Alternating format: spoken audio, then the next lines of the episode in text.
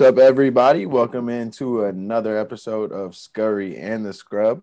This is Jordan Scurry checking in. It is what is the date? Sunday, the she's seventeenth. I don't even know. Days Yeah. days start to blur now, man. It's just a, it's another day in the in the year. Another day in the another day in the life.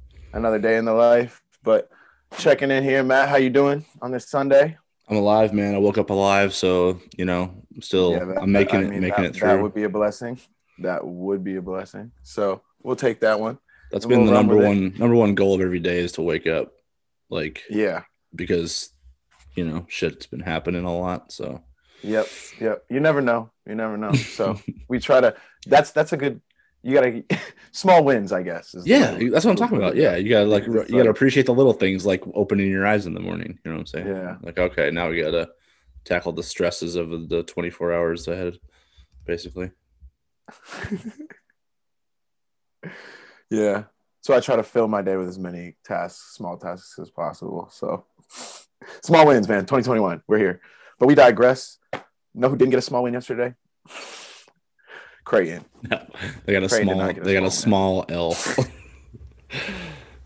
uh, yeah, that was. A Uh, small L. I don't even I know where you where do you want to want to start with that. Like, there's so much Yeah. frustration. There's so much we can.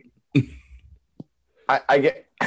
There's so much we can get into. I mean, the the obvious is we have to talk about the refing situation in that end of game. Like I will say, I was watching it with no volume, so when I did watch it, like I didn't even notice that as much.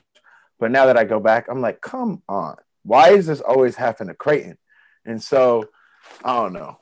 I'm sick of it. I know they're sick of it.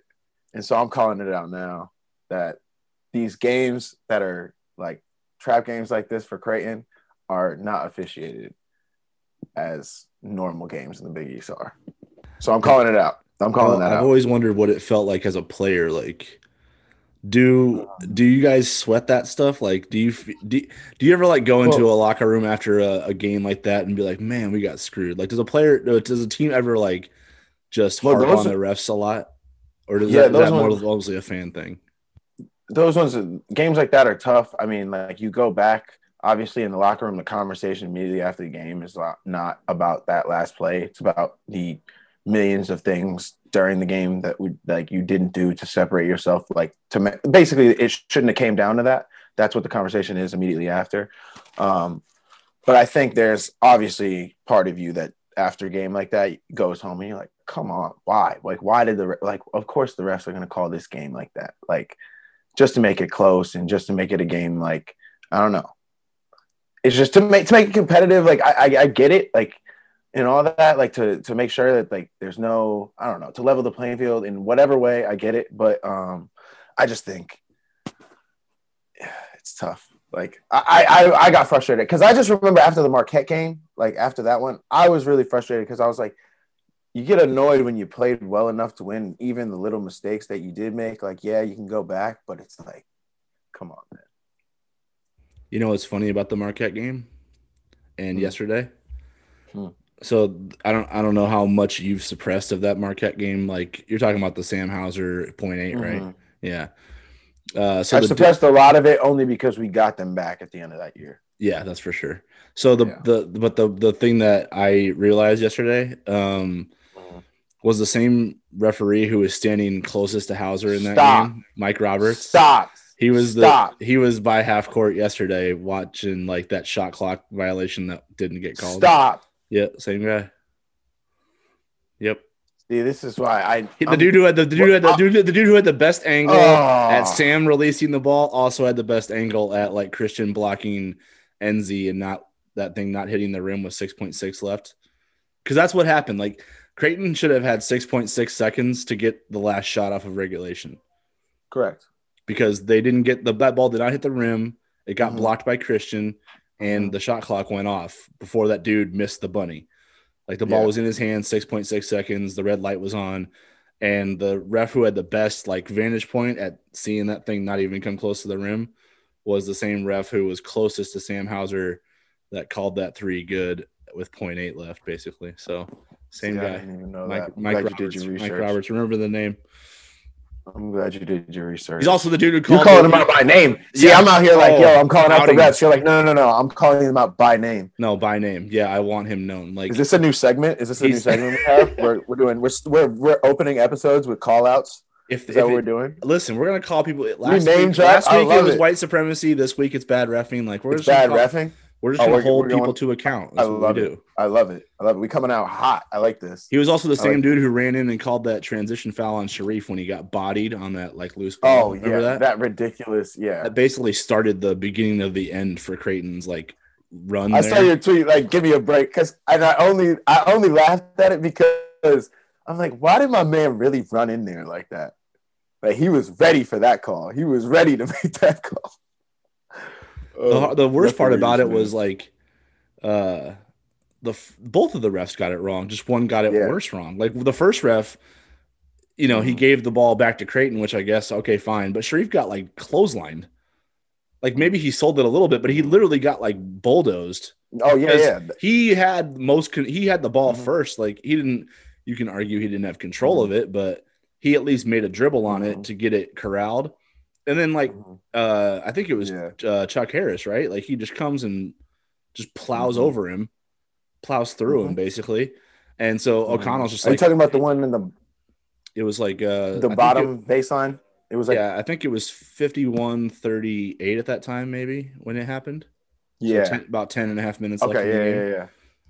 Um, Mhm. so uh, yeah, Brian O'Connell's coming in from like the far baseline corner, and he like just rules it Creighton ball, incidental contact. Apparently, I was like, what the f- okay.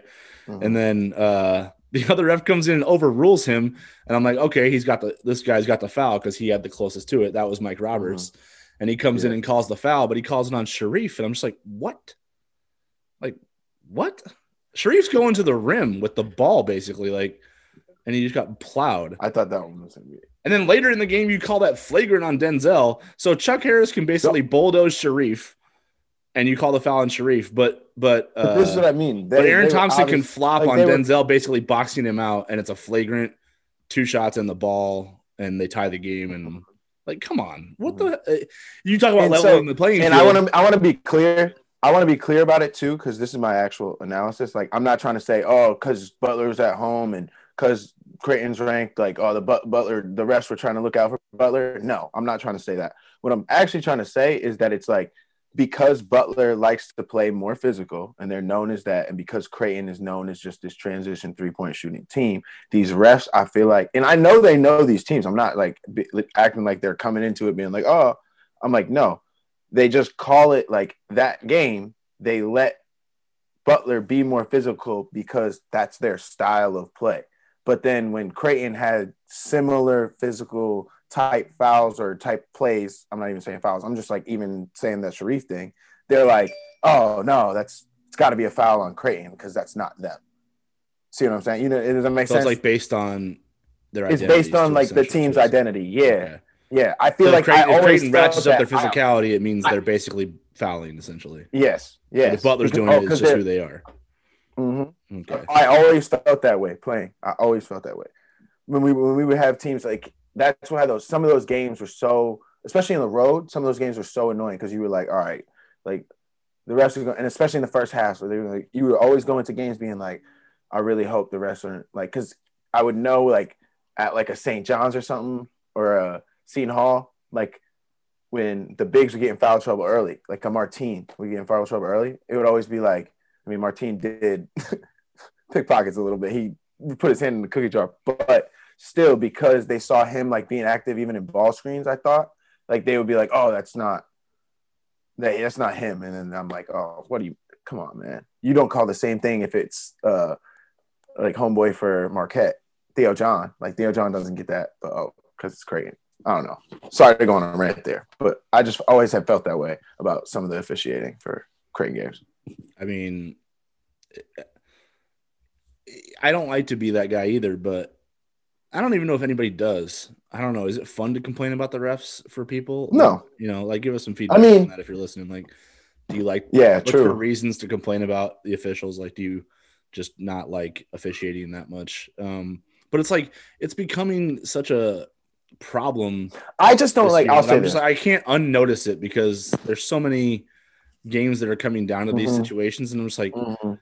yeah, I want to keep it 100 and make sure we talk about Exactly. things that exactly. that teams can control that they didn't control the reason they lost. I get, I, I totally get. I even said it yesterday. I'm like, yeah. I promise I'm gonna dissect the reasons that Creighton lost from the Mhm. standpoint of the things that they didn't control that they could have controlled. Mhm. Like I get that. We'll get. I mean, yeah, we'll get into that. But Like, but you can't also ignore the fact that this there's they, they lost by four points in overtime yeah. and there's X, Y, Z, all these examples Yeah. of poor officiating, one-sided officiating, inconsistent Mhm. officiating.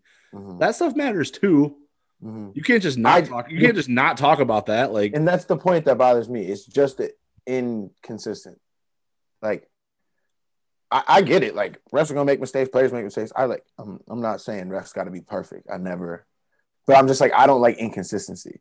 Like I don't like them calling it a certain way for Creighton one game and then the other not. I've seen it even like when games where like Marcus would get in foul trouble like late last like last year. I would be like, what? Like, come on, you're not. He can't be like guys can get all up in him, but he can't get all up in other guards. Like, and then it's a foul on him. I'm confused. So, uh, I yeah, just, no, I don't know. I'm, I'm gonna just call like I see it. I'm always call like I see it and Yeah. how I feel. I just Maybe I'm wrong, like, but yeah, I, you, I'm just I'm, I'm just saying how I see it. you have the foul disparity, have the free throw disparity, and I just don't. I just don't look like. Butler was six of 19 from three. Creighton was six of 23, but Butler shot 11 more free Mhm. throws, and Creighton was Mhm. called for five more fouls. Like, Mhm. but Butler's the more physical team. Mhm. Butler's the more physical team. They should be being called for more fouls because they're just physical. Yeah, like they man. should. You know what I'm saying? Like that doesn't make sense. Crane does or- We And then and then you break it down and look at what they got called for. I, I just want to like go back to the first like 10 Mhm. seconds of the second half to crying out loud. Mhm. Damien Jefferson, six foot five, two twenty, whatever he is, in there battling with like Bryce Nze, okay? And they're just jostling for position. And uh like DJ's losing the battle, okay? He's getting Mhm. like he's getting displaced from the paint essentially. yeah, yeah. Why is that a foul on DJ? I don't know. He's just getting backed. He's getting know. backed out of the I paint. don't know. You know what I'm It saying? doesn't make any. what did he do wrong Like, there? That's don't- because that's his third foul. That's Damien Jefferson's third foul right away off the jump to start the half. So I- he's basically playing 20 minutes in foul trouble at that point. And what gets me about those is I'm like, what was going on? Like, because the ref had to be like hyper focusing on just that interaction, and like that's such a small interact. So I'm whenever I see those foul like off ball, any of those, like you think like, why was that such a crucial part even to the like what was going on? And that one baffles me because I'm like, it just wasn't. Like it wasn't even like in play. It wasn't like he was a threat, anything. And I'm like, what did he see that made him like? I don't know what the ref was just like, like because there had to be. Uh, uh, we're missing something. I, I need more from that because I but- but it just doesn't make sense. We there was nothing there. That's what I mean. Like that's why I clipped it. That's why I looked at it over. I'm like, what did you see? What what what?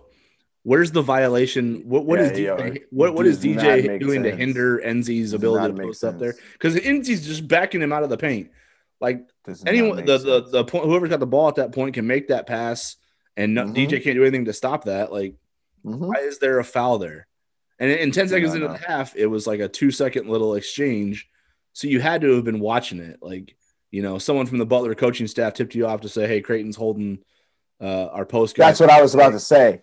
It had. That's what I was. Because that was a point of like, emphasis call. Like, okay, we yeah, got we got because to watch he was looking at that. He was Mhm. looking at that as that play was going on. Yeah. Like, unless, unless there was somebody said something to him or like he, uh, yeah, it had to have been. That's a good call. It's like that somebody from Butler said it because I was thinking like, unless a player said, it, yeah, it had to be the player, coach, something.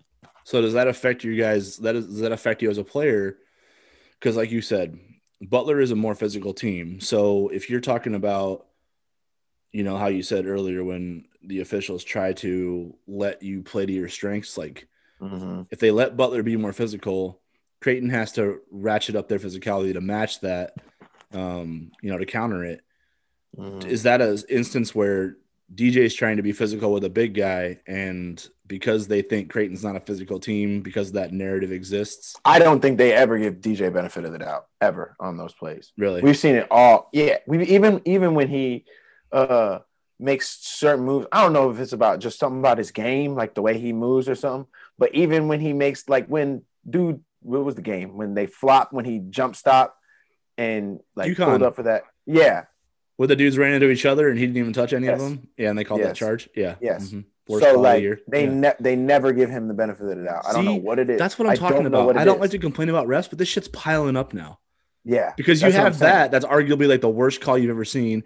And then you also Mhm. have the stupid call on Shereef. You have the shot clock violation that Yeah. didn't even get reviewed. Like these things are mounting up, and it's like, Yeah. wait, I, I, I'm tired of ignoring this stuff because the Big East historically has Mhm. been, you know, there's a lot of battles in this thing. Mhm. Teams don't ju- like what happened last week where Creighton ran Seton Hall and St. John's off the floor. That doesn't happen like all the time. Mhm. You're gonna Mhm. find yourself in a lot of games where it's one or two possessions, yeah, and a call like that matters.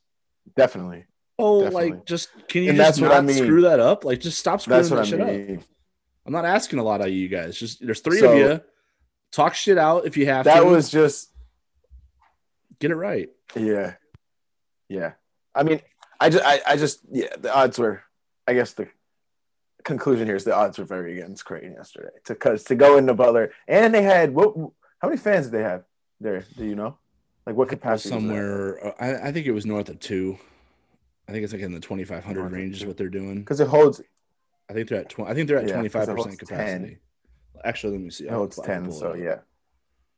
It holds Yeah. 10. Yeah. Cause I remember when it was Um, sold out, uh, they, They had uh, they had always 16, end of game before we were- we were there. 1693. They had in there 1693. yesterday, Yeah. yesterday. So it's probably That's like awesome. less than 20 percent of twenty percent capacity, I guess. What's Hinkle like to Good. play in? They're gonna play into a tournament games there. I think that place is a dump. Do you? Where, Hinkle. where? Hinkle. They're gonna play NCAA tournament games there? Yeah. Yeah. Oh, this is breaking news to me. This is. Is it really? Yeah, they oh, announced it. I last- wouldn't like that. last I wouldn't week, like week that. and a half ago? No, I wouldn't like that. Uh that might be cool. I like that. Make up your mind. I like that they're doing it like for the history of what Hinkle is. Like, Yeah. that's cool because now now it gives guys the opportunity who would never have played in the Big East or have never have ventured to Butler University, like the opportunity to see like the historic Hinkle Fieldhouse. So I think that's cool. I would not like playing on that court in the NCAA tournament. Like no. That's what I'm, I'm saying. spoiled though. I'm spoiled though. We got to go. My NCAA tournament experience. We went to the Golden One Center, which was incredible, in uh, Sacramento, where the Mhm. Kings play. Incredible. It's got the windows in the back, like you can. It's like a sunny day as you're playing. It's it's beautiful. And then we played in what is it? Uh, in Charlotte, where the Hornets play. oh yeah, that facility was nice. What's that called? Um, Spectrum. Yeah. Spectrum Arena. Yeah. mhm. And so that one was also super nice. And it's had like the NBA tunnel and everything. So I'm spoiled. Hinkle is not the Golden One Center. That's all. I, I like. I think like I, would- I would want to be in the coolest pro arenas, but I guess uh, there's a lot of basketball like players that would appreciate the, or a lot of college basketball players that would appreciate that that historic Hinkle Fieldhouse experience. I So, guess that's fair. I understand the nostalgia part of it, but I just don't get a lot of good feedback from players playing in that gym. Like sight Yeah, no, it's there's the dead, rims are the rims spots, are trash. The sight lines suck. Like yeah, it's got you know, it's just old, yeah. leaky and weird. Like No, other Max, than Mac is tripped on that uh like that uprise too because you know how it, the benches are below. Like Mac's even like been like, I don't. This is annoying because he's tripped. I mean, it's kind of. I'm not gonna lie, we did laugh when he when he tripped once again. Yeah, everybody we did. We was like, but I think that was like the last time you guys won at Hinkle too, was when he f- almost fell on his face. oh, don't bring that stat up. Now I'm about to be like Mac. I think that, that was it. Like, Yeah, you gotta, you you gotta like- bust your ass for us to win the game. you gotta bust your ass for us to loosen up a little bit and win this game. Yeah, Yeah, laugh a little bit and then we'll get a get dub. Here- you know Yeah, what no, I came hard, out. hard place to win. Hard place to win though, for real. Though. Yeah. So Like, here's here's where I'm going to jump back into like the basketball part of it. Like I came Yeah. out of that game appreciating Aaron Thompson more than I have like in his career, which is probably my bad Really? because he's better than I've been talking about him. I just don't I don't like uh I'm not a fan of non-shooting ball handlers in the 21st century. You know what I'm saying? I just feel like what I are you. I just like what are you trying to do at this point with the I like agree. pick a different sport, you know what I'm saying? Yeah. Or learn how to shoot one of the two. Yeah. Um, but man, he, if you're talking about one difference, and I think I might write about this later. If you're talking about one key difference in that game, and I just like, ignore the uncontrollable parts of it, like just talk about Yep. What did one team do, what did the other team, what was the other team not capable of? Having a veteran point guard who could just dictate the terms of engagement, like here's where we're getting on offense, here's Mhm. where we're gonna live here's where we're gonna try to score here's where we're gonna try to win this game Mhm. uh all due respect to Shereef Mitchell, I know he like wasn't 100% and he did a good job on Jair Bolden and, and like holding him Mhm. down. Um, He was their leading scorer going into the game, and Shereef held him basically to half his average. Uh, this is not an indictment on Sharif at all, but Aaron Thompson versus Marcus Zegarowski is just a different type of battle than Aaron Yeah. Thompson versus like Shereef Mitchell at that point guard spot because Definitely. he took that game. He came back in. I charted this down because I rewatched it a couple times last night. Yep. He came back in, I think, with like nine minutes and change left, just barely over nine minutes left, and Butler was down 11. And every time he got into the paint, uh, he got into the paint with the ball 10 times of their 22 possessions that they had left in the game. They scored on nine of them. Nine of those Mm. 10 possessions they scored on. He Mm. had he had four of those buckets himself, and the other Mm. five he assisted on directly. And not Yeah. like these little cheapy assists where he passed it out to the dude and the dude made some plays and, and got a buck like That was straight into shooting pockets a couple times on kick out threes and straight into little dump offs for easy go up and lay it in moves. Like he dropped dimes when I'm talking about these five assists. They were the player who caught the ball had nothing else to do but but score. They, they were already Yeah. ready made. So like he dominated the final nine minutes of that game. He's the reason Butler won. When you watch it, it boils down to that. Because when you look at Yeah. the the 12 possessions where they didn't get him the ball on that little roll and replace action at the elbow, you know, like 18 to 15 Mhm. feet extended, where he could just go into the paint and make a play. The Mhm. 12 possessions where they didn't get him going in that action, they had six points and five turnovers. Mhm. Like, so think about the difference in that. Six points and five turnovers Yeah. when they didn't get him the ball in the paint with his feet in the paint, making a play for his teammates or himself, versus the 10 possessions where they did, they scored Mhm. 20 points and scored on nine of those possessions.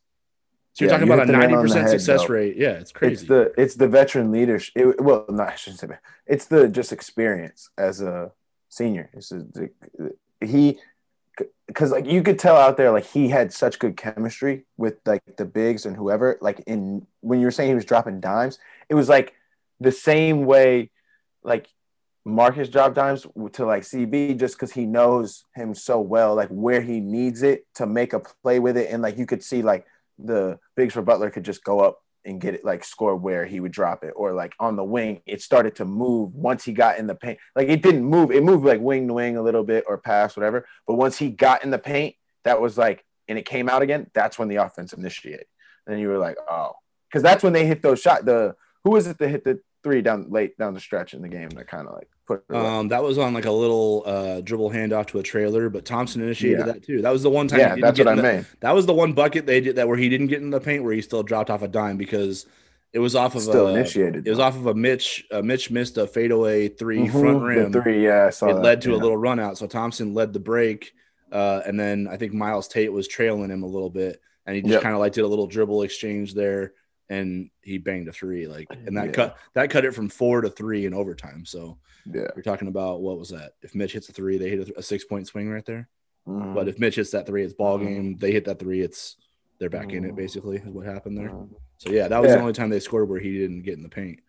and he still then kind of just just to go back to like even like what you were just saying about Reef, like not an indictment on Reef, and even like Jack got in there and did his thing for a little bit, and I was like, and I love seeing them both like out there and all that. But again, like after that game, the uh, like taking my bias out of it, I was trying to be like, you know what, this Creighton team really needs a Marcus Zegarowski. Like that, you could just tell late down the stretch, man. Like again, not indictment on anybody, but it was just like you see how having that composed point guard lay down the stretch, see Providence, turns out versus when you have like chaos going late in games and guys don't know what to do and you know ends up being a couple late missed assignments and then Denzel wants to rage foul and then game over. So it's it, I mean it's not even like I don't know if we I don't know if we're tiptoeing around talking about like deficiency deficiencies in Shereef from Jets game. It's just Marcus is really good. Yeah. I mean, yeah. that's what it boils down to. That's what it's it comes like Marcus down to. is a great player. Like, Mhm. you know, arguably you, the best. you just know where he would have made a difference yesterday. yeah. It's just very apparent. like, yeah, you watch the St. John's game and the way that's, like I said, it's about dictating terms, right? So yes. Aaron Thompson dictated the terms of a game that Marcus Zegarowski is equipped to deal with. Okay. Mhm. St. John's dictated the terms of game, d- dictated the terms of the game that Shereef Mitchell is fine with dealing with. Exactly. Up and down, chaotic, pressure. Exactly. Shereef, like Exactly. he thrives in that situation. He creates that situation every day in practice for himself. Yeah. So St. Yes. John's doing that to him is like you're basically just trying to give him a taste of his own medicine, and he loves that. Like that's that's, Mm. that's like a candy to him. You know what I'm saying? But like Aaron Thompson, uh, you know, walking the ball up, not even initiating the offense the whole time. He plays off the ball a little bit, and he waits Mhm. till like 15 seconds left in the shot clock. Then he comes and gets it, um, and then he gets him going. throws his body at you when he attacks the basket. Yeah, all those shot fakes and head fakes and all that kind of stuff. That's veteran savvy. That's experience. and yes, Yeah. yes, yes. And Marcus Zegarowski. Marcus Zegarowski's seen all that, and he knows how to do that to a defender too. And when you're talking about what what Creighton's offense needed, Denzel went off to get them the lead, right? But did anybody else really get going?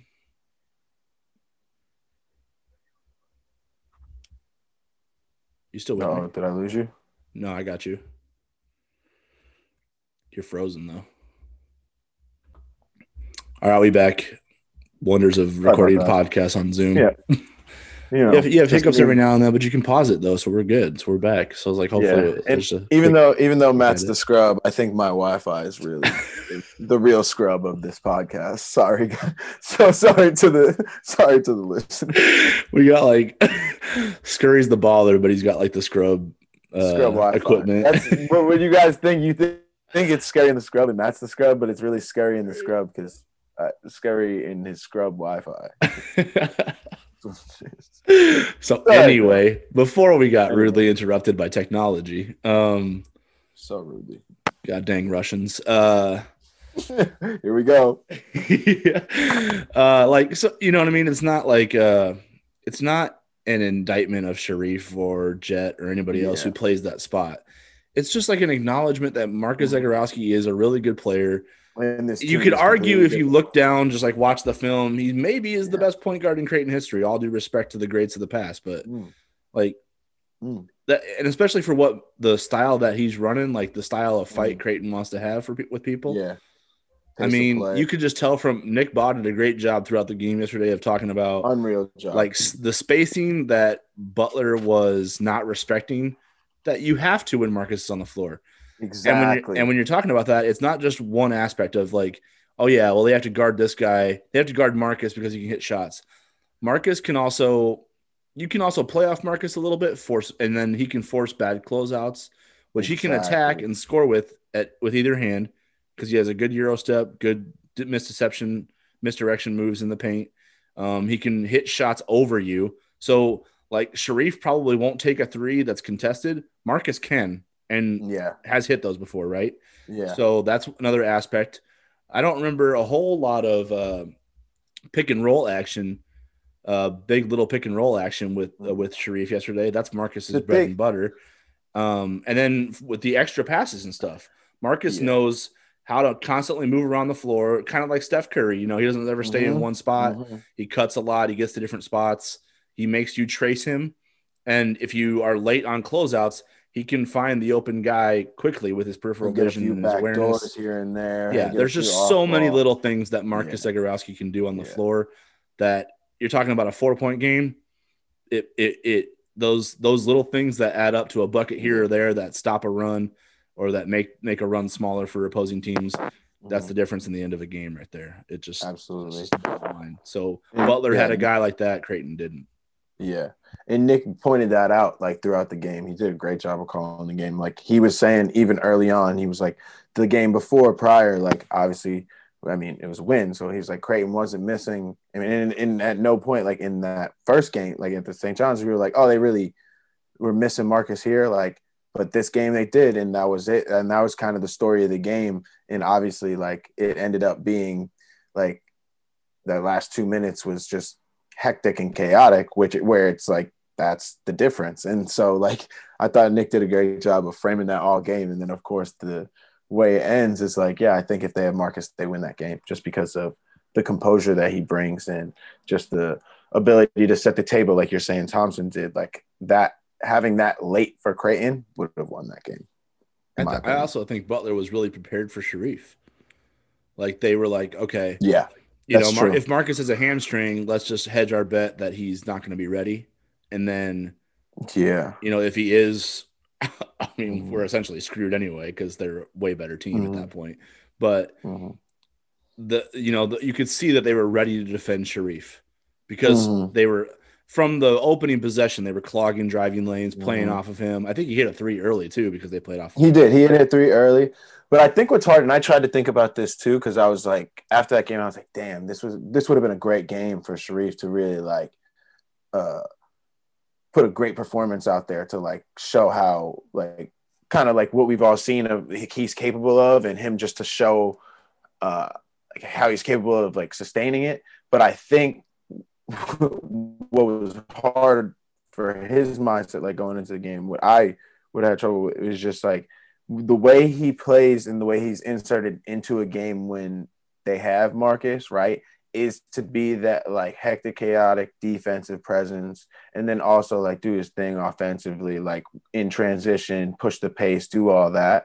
That's hard to sustain, like to come in, like even to come in, whether he was starting or just taking the majority of minutes at the point guard position, that's hard to sustain.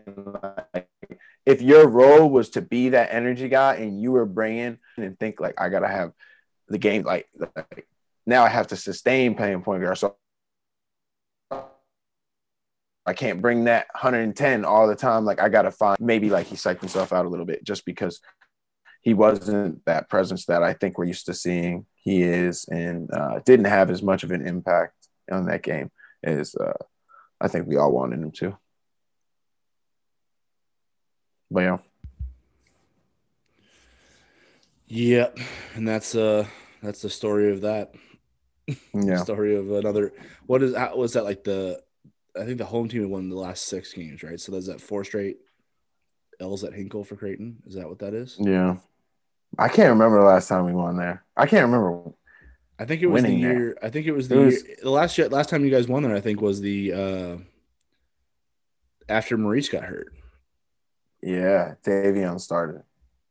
Hit Yeah, a couple big like T- like- Like TC played really well. yeah, Yeah, I think that's the last time you guys won there. Was that 16, crazy. 17? That was my freshman year. That was my freshman year, right? Okay, so you, Yeah. you you won at Hinkle. You know what it's like. T- My freshman year. Never won again. it's, been, it's been a tough road.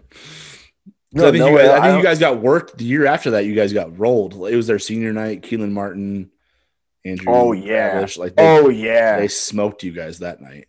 Oh yeah. And then I remember uh, Kelan Martin. I, oh yeah, and that was like uh Kamar Baldwin too. Yeah, come on. Mm mhm.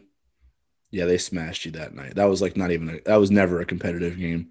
And then I think the year after that might have been that 18-19 year might have been competitive. Butler had some funny teams, man, in that era. they did. they had some funny teams. Let's see. What was Kamar 18? Baldwin was a bucket though. Oh my Atlanta. Oh, He was Atlanta. Oh my Atlanta. Oh, He was yeah, a- 18 19 wasn't close either. Dang. What were you guys? Oh, Jesus, you guys were down like 20 at half. Yeah, that was a blow. Oh yeah, no, like bring up all the stats. Just crush me. Yeah, that's great. That's we. I, I need the scores to relive these yeah. You played. losses. You played. You played in that one too. Is this a new segment called in re, like reliving L's? Like we're gonna bring up all the worst losses I've had, road losses I've had, and just I mean, it just relates to the conversation. great. Let's see. I love. Where's I this? love o- Where's this other one? things. Yeah, ninety three seventy was your was your sophomore year. Yeah. Did you play? Did you play in this one? Did you get some run? Yeah, you got some run. Okay. Oh, oh yeah. I I I bricked a shot at Hinkle. I was yo, I, was cold. I was cold. The rims are kind of like tight at the end, like when when when, when all the people is like emptying. You know, when it's full of ten thousand, and yeah. then people empty out, and it's only like it's probably what the amount of people that were in there yesterday. That was like the amount of people when I was putting up shots in there, and so it's like colder because all the people left, and so yeah, no, I definitely bricked one there. Yeah. So you guys, your sophomore year, they led you by nineteen.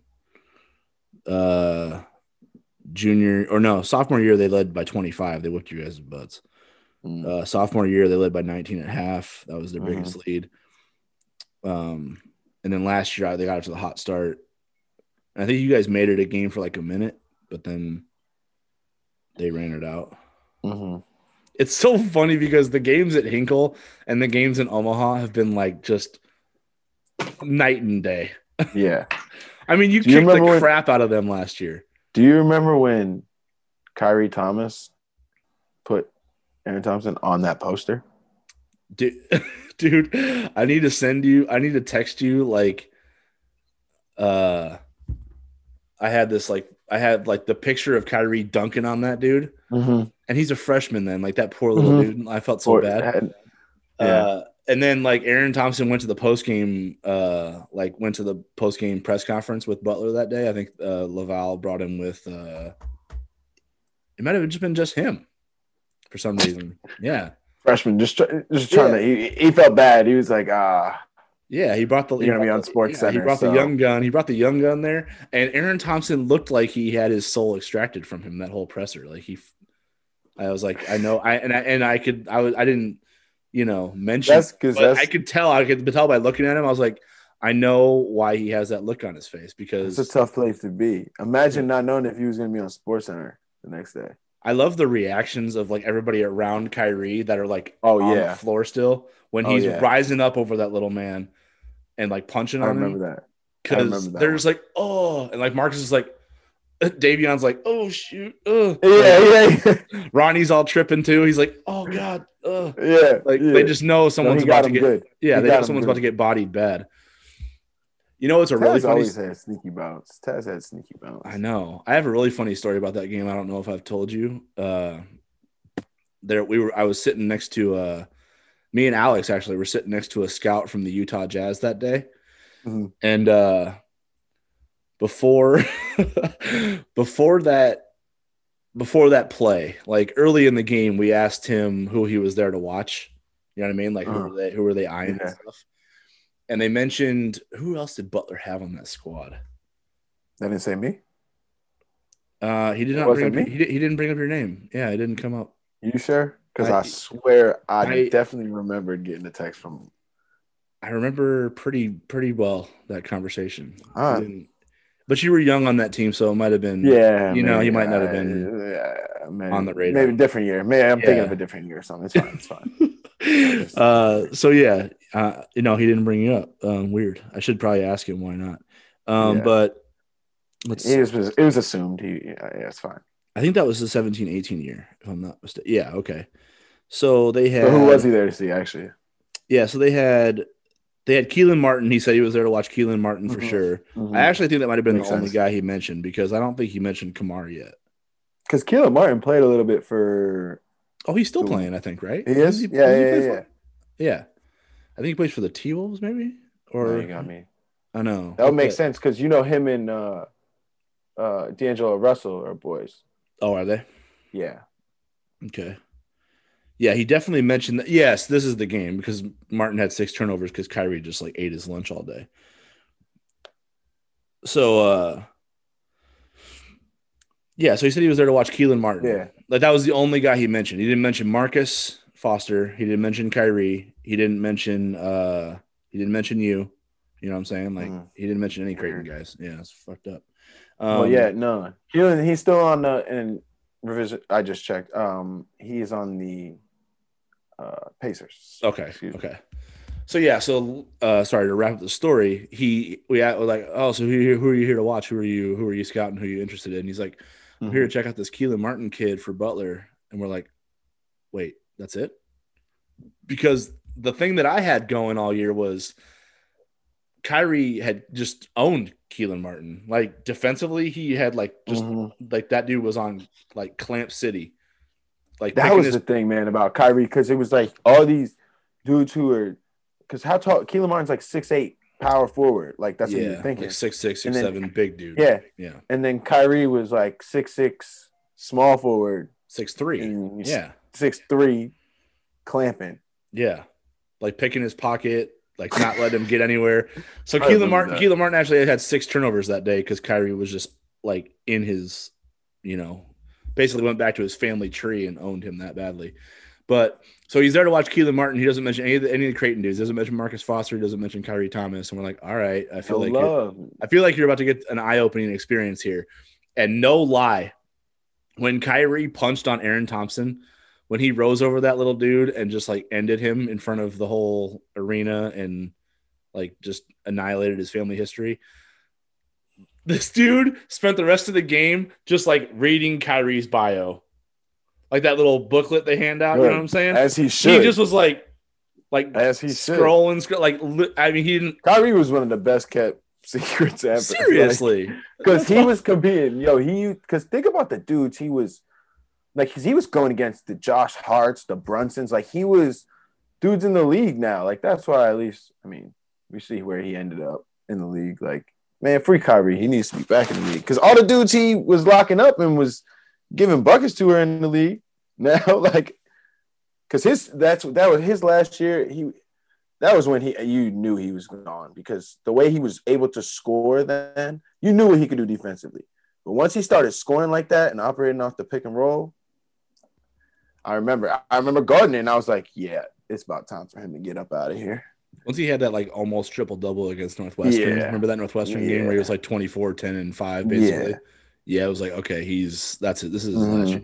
Honestly, Summer League. Remember the numbers he was putting up in Summer League that year? Man, Dude. man, I mean, that summer league, he I know summer. I know bananas. guy. I know guys can pop off in summer league. Like you've dropped fifty in that before. I Mhm, get it. Like mhm. guys can.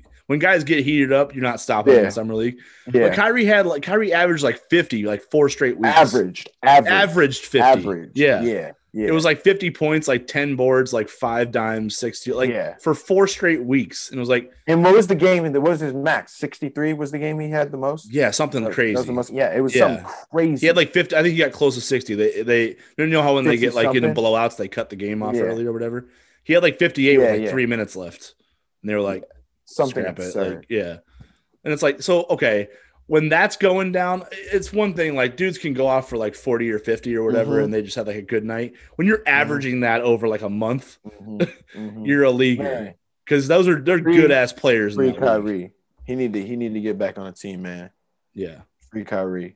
NBA That- need to yeah, take he, him back. he he was a bucket too. People don't. He, he still is. He still is. He needs to get back in the league. Some Mhm. team needs to go get my man. Speaking of getting guys help, uh, Deshaun Watson needs a new franchise. Yeah. Um, Um. I. I. Hey, man. Ship him right up. You can come on up here and we can we can start something new in New England. Come on. okay, so you know it's it's like it's Let's- making let's- me let's think it's more popular. Remember when you I don't threw want me, none. Of, I don't. Okay. you put me on blast for saying that uh, like the Texans jerseys are basically like knockoff like off Yeah. brand Patriots. You know what I'm saying? Yeah, they are. There's the Yeah. JV. There's two JV, JV. JV, that's what you said. The JV Patriots. The JV JV, Patriots. Patriots. are the Houston Texans and the Tennessee Titans. yeah. Those are the JV Patriots. Both teams are the JV Patriots, and it's a fact. So if Deshaun like gets traded to the Patriots, that's only you're only gonna have more of a point to make there because Correct. essentially, Yeah, he went from the minors to the big league. Yeah, yeah, yeah. Damn it. yeah. I just need I need to change the scenery, man. I think I'm riding with Deshaun too because I don't. I've seen so much of this. Like, Yeah. I'm just not. Cool. I'm, not, I'm not that tied to the Texans the where I'm like, Hey, we'll t- br- if Deshaun's coming, you know, if you come in and Deshaun's coming, bring JJ Watt with you too. We could use him. okay, Come yeah. on, bring him too. Let's get a package deal. I'm Y'all just tired anybody of. Anybody on this roster. I'm just tired of like Houston finally got their gift in the draft. You know what I'm saying? Like Deshaun fell to them.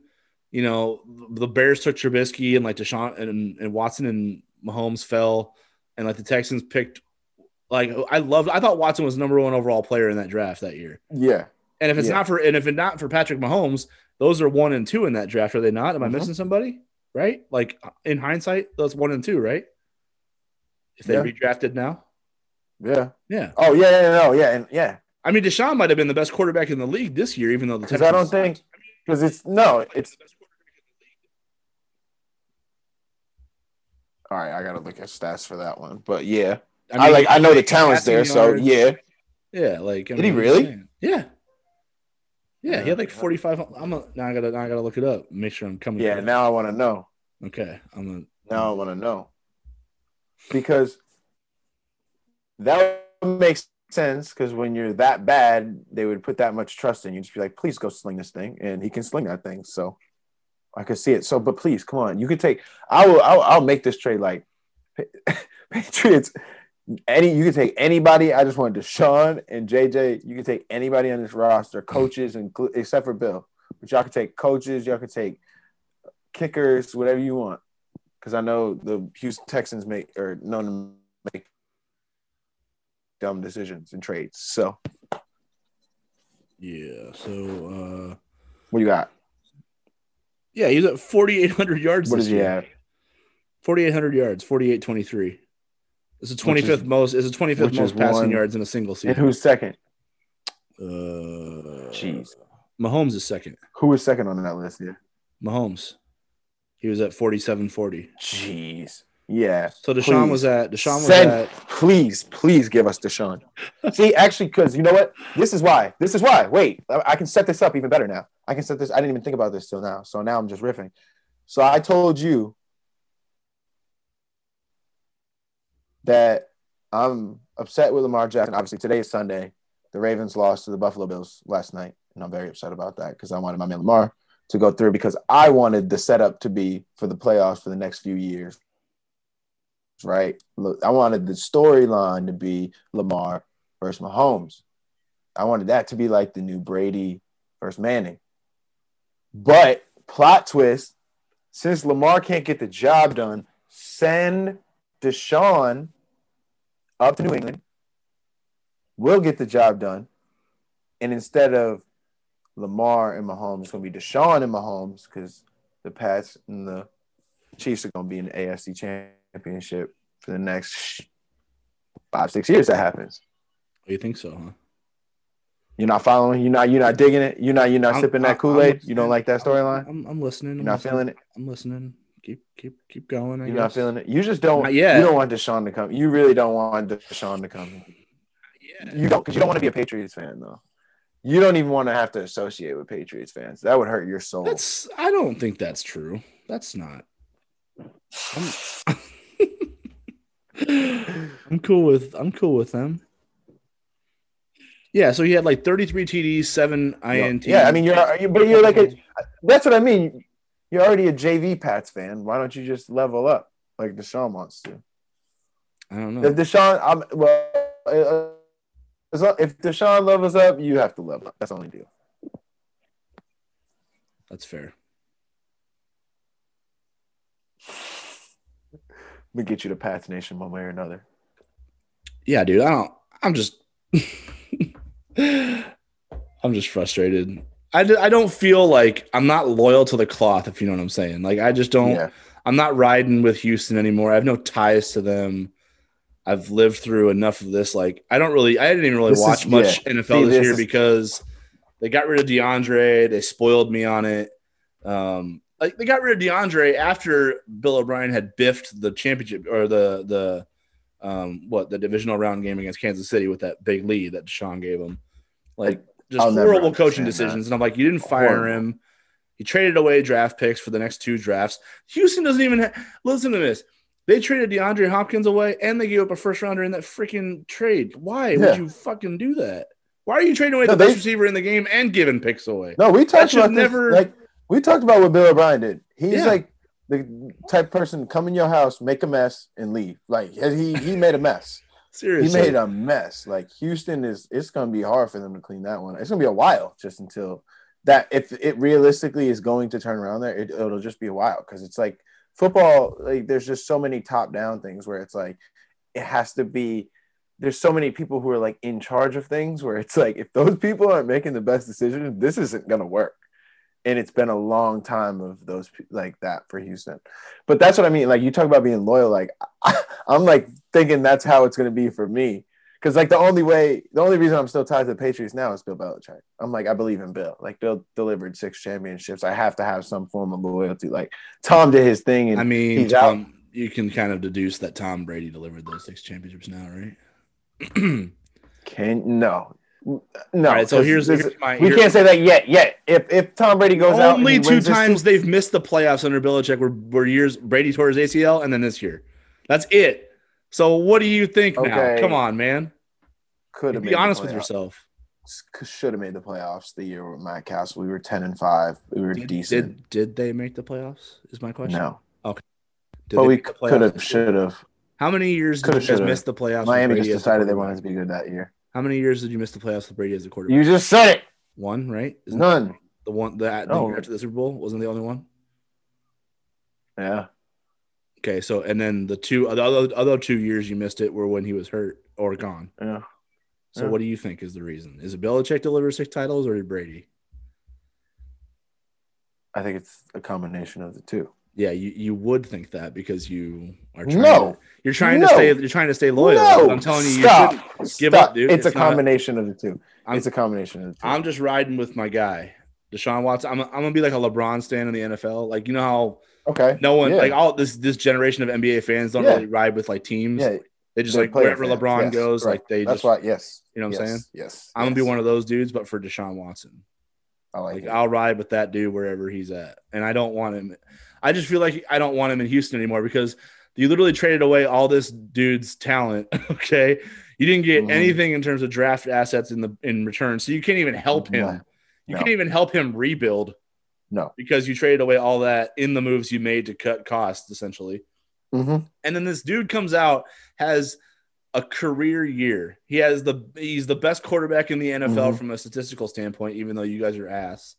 And he asks for one freaking thing.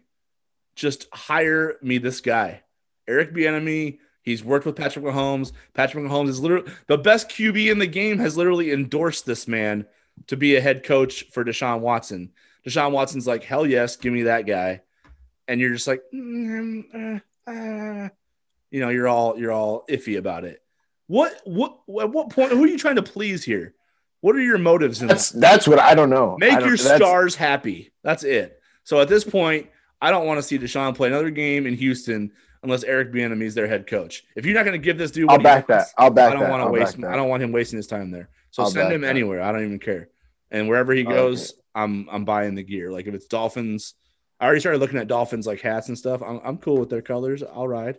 Oh, he would thrive in Miami. He would thrive. Oh, dude, ser- yeah, for real, right? He would. You want to stop? You want to stop Buffalo? Send Deshaun to Miami. That'll stop Buffalo. Yeah.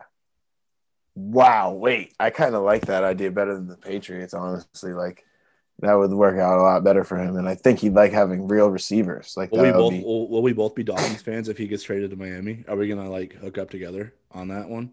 Like go Okay, I could do that. I, I could be a Dolphins fan. I hate the Buffalo Bills, but I could be a Dolphins fan. Okay, we'll both buy. Us. I think I could be a anybody. Actually, Jets. I don't like either. Like it's just yeah. I think those are my two teams. I think we just figured it out. Okay, The Patriots and the. But all right, all right. I like what we're on here. I like what we're on. yeah, get him out of there though. Like it's enough. I've I've seen enough. You're All right, we want- 25 yeah. now. He's a pro. we're calling like for it. level Get guy. Deshaun Yeah. out of Houston. Get Deshaun out of Houston. Yep. You know who else needs some help? Lamar Jackson, because that dude. Yeah, that's needs some true. Help too. What's his That's true. contract like? Uh, isn't I don't know. That's He's younger question. than Deshaun, right? Like he's he's Good behind those guys, isn't he? Let's find out. Yeah, I think. Oh yeah, because Lamar. Yeah, he is. He's younger than Joe Burrow. Oh, that's right. He's still Yeah. is, huh? Lamar Jackson's younger than Joe Yeah. Burrow. Youngest Heisman winner ever, youngest MVP, NFL MVP ever. Yeah, that dude needs some Uh-huh. help Yeah, because is. he's just he's running for his life every day out there. yeah. I mean, he can do it, A four-year, nine million dollar contract with the Baltimore Ravens, including blah, blah. Uh, he signed that. This was.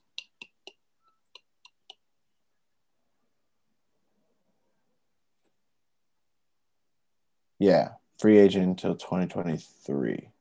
I mean, not free agent. I'm sorry, free agent in 2023 under this current contract he's in. Yeah, he got beat up yesterday. I mean, he made a big mistake throwing that pick six in the end zone, but yo, I texted that's you on that's it. on him. But yo, did you see the center for the Ravens, the snapper? He muffs the snap to Lamar and literally sticks his hand during a we're in a global pandemic. They're playing a sport where everyone touch the like everyone's touching that ball. It's being handed off, thrown around. Everyone's putting their hands on it. And he licks all of his fingers as the main person who's about to the ball. I- And it was and it was like locked in on TV. I wasn't even I was like, okay, I get it, but maybe not now. Like maybe not in a pandemic on TV for people to see. I love. I don't know. I don't know. You texted me right away. Are you? You're like, are you watching this game? And I'm like, yeah. Like thinking, Thinking about the like, Yeah. You can say any number of things next, and you're like, tell me you just saw this dude lick all of his fingers, every digit, Every single one. every He one. all of them. Like he was about put to, him yeah, on the ball. yeah. Like he was was just like- like licking, like he was licking grease off them. Like, oh, this is so tasty right now. Like, mm, mm, mm, I was like, this is why like, the NFL has code. I'm like, oh yeah, so they're they're not gonna they don't they care about you having your mask on the sideline, but my man can just lick all his fingers and and snap the ball, and I gotta touch the ball, which I have no control of.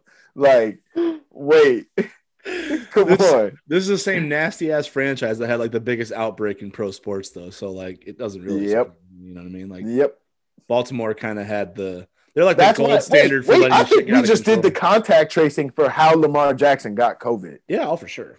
Yeah, I think we I, we just did it. hmm He got it from the center. They were all doing Licks his that in practice and stuff, like licking the Yep. ball and stuff, and throwing it to Lamar.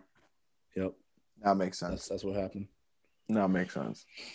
Uh, speaking Yeah. of speaking of COVID, like, are you, you got any Celtics active right now? Like anybody? I think Kemba's back. Nope. Right? I saw Kemba's coming. I mean, yeah, would be back, and that would be great if the team was at full strength. I, the- the COVID NBA is going to have to do something, I think, about this COVID situation because we've are seen you only like talking from like the Celtics standpoint, or are you? no, no. I'm actually, actually, I'm glad you asked that. No, you're this. I'm glad you asked that. Actually, though, but I really do think it's going to come down like there, like guys are even. I don't know. I just think that it's become so like so many guys are getting in and all that. It's gonna have to like the NBA is gonna be forced to make a decision to do something further. Like I don't know if they're gonna have to start quarantining players more and putting more restrictions. I don't know what it is, but it's like there can't be these times where it's like teams only have like four active players on a roster and then they have to postpone games. Like I know that they're losing money from that. Like I, I, it has to be a problem, right? And so I really think that they're going to be forced to make a decision on if they are restricting players saying like you can't actually like you can't be going out to these play like you can't be going out to eat and all that which is hard in itself. I don't know how you're going to tell grown men making lots of money and doing their day jobs to like not have certain interactions that they're used to having with that job. I, I, I don't know like but i think something's going to have to be done and it's going to it's going to be up to the NBA whether they're going to be like, all right, we're making this decision based on money, where we're like, all right, we actually can't be postponing these games and all that, and it doesn't matter. So if you have even your five bottom of the roster players are healthy, like you got to play. Or it's like if they're in the players' favor, where it's like these dudes are getting COVID from I don't know where, like dudes who I'm saying aren't like doing anything extra or whatever and they're missing games now and that's hurting their team and hurting i guess the nba product in general. Like if they care about that if the nba cares about having the stars out there on the floor having uh teams at full strength whatever or if they're just like this is covid thing we're just going to have to adjust to it. I don't know but i think something's going to have to be done. And i think the best way to do it where it's like you don't have stretches where guys are going to be uh, like best players, like your Tatum's are going to be out for games because of COVID, or uh, even as we get later, like luckily we were in the bubble for last playoffs. But what if this happens in the playoffs this year? Like, what if you LeBron James is out like in Game Five of a playoff series against the Clippers? Like, what? Like, I, I just think it's gonna have to come down. Maybe you do uh, parts of this regular season in bubbles, or maybe you go for playoffs, you regionalize bubbles to have some type of uh, situation like that. I think that was, as I've looked at like the many ideas that the NBA is like kind of mulling over, I thought that was uh, the best one going forward, just in terms of if they are trying to keep all the guys healthy and they are trying to keep all those guys out there, definitely try to have regional bubbles. But I don't know. I'm interested to see what actually happens, and even if they actually do anything, or if I'm just talking about something that doesn't even matter here. But I don't know. We'll see how serious. We'll see how much safety is going to play into it, like, and how much it's just about the games being played. I just don't get why they jumped back into a season so quickly. I mean, yeah. obviously, it's probably way quicker than I thought. I never thought it was going to. I never would have guessed the season was coming back when it did. I, from all accounts that I listened to, all the articles I read, everything, even like I saw Mark Cuban uh, went on record to say, like when they asked him, it was a month, like right after it was a month before the season actually started. They said, "When do you think?" Uh, so it was like end of November. They were like, "When do you think the season's going to come back?" And he was like, "Uh." Only like he goes, I only think we'll ever be allowed back in arenas when vaccinations start going out to the people working in the arenas. Like I don't I don't think we'll be able to have a season until then. And he was like, yeah, so like after like MLK Day probably is what the like what we're gonna shoot for. And I know in all earliest reports that's what we heard. So I was like, I never would have thought we were gonna start that quick. And now we're seeing all these problems and it's making me or not problems, but now we're seeing all these guys just getting it and all that. And it's making me a little nervous and a little like, huh, should we have? I don't know. Well, just I mean, from a financial standpoint, it's the only explanation. And I have less sympathy for professional athletes than I do college ones because professional mm-hmm. athletes are getting paid mm-hmm. a lot of mm-hmm. money. So, mm-hmm. you know, if you have to make some Agreed. arrangements Agreed. to make your living, you kind of got to do that. But Agreed.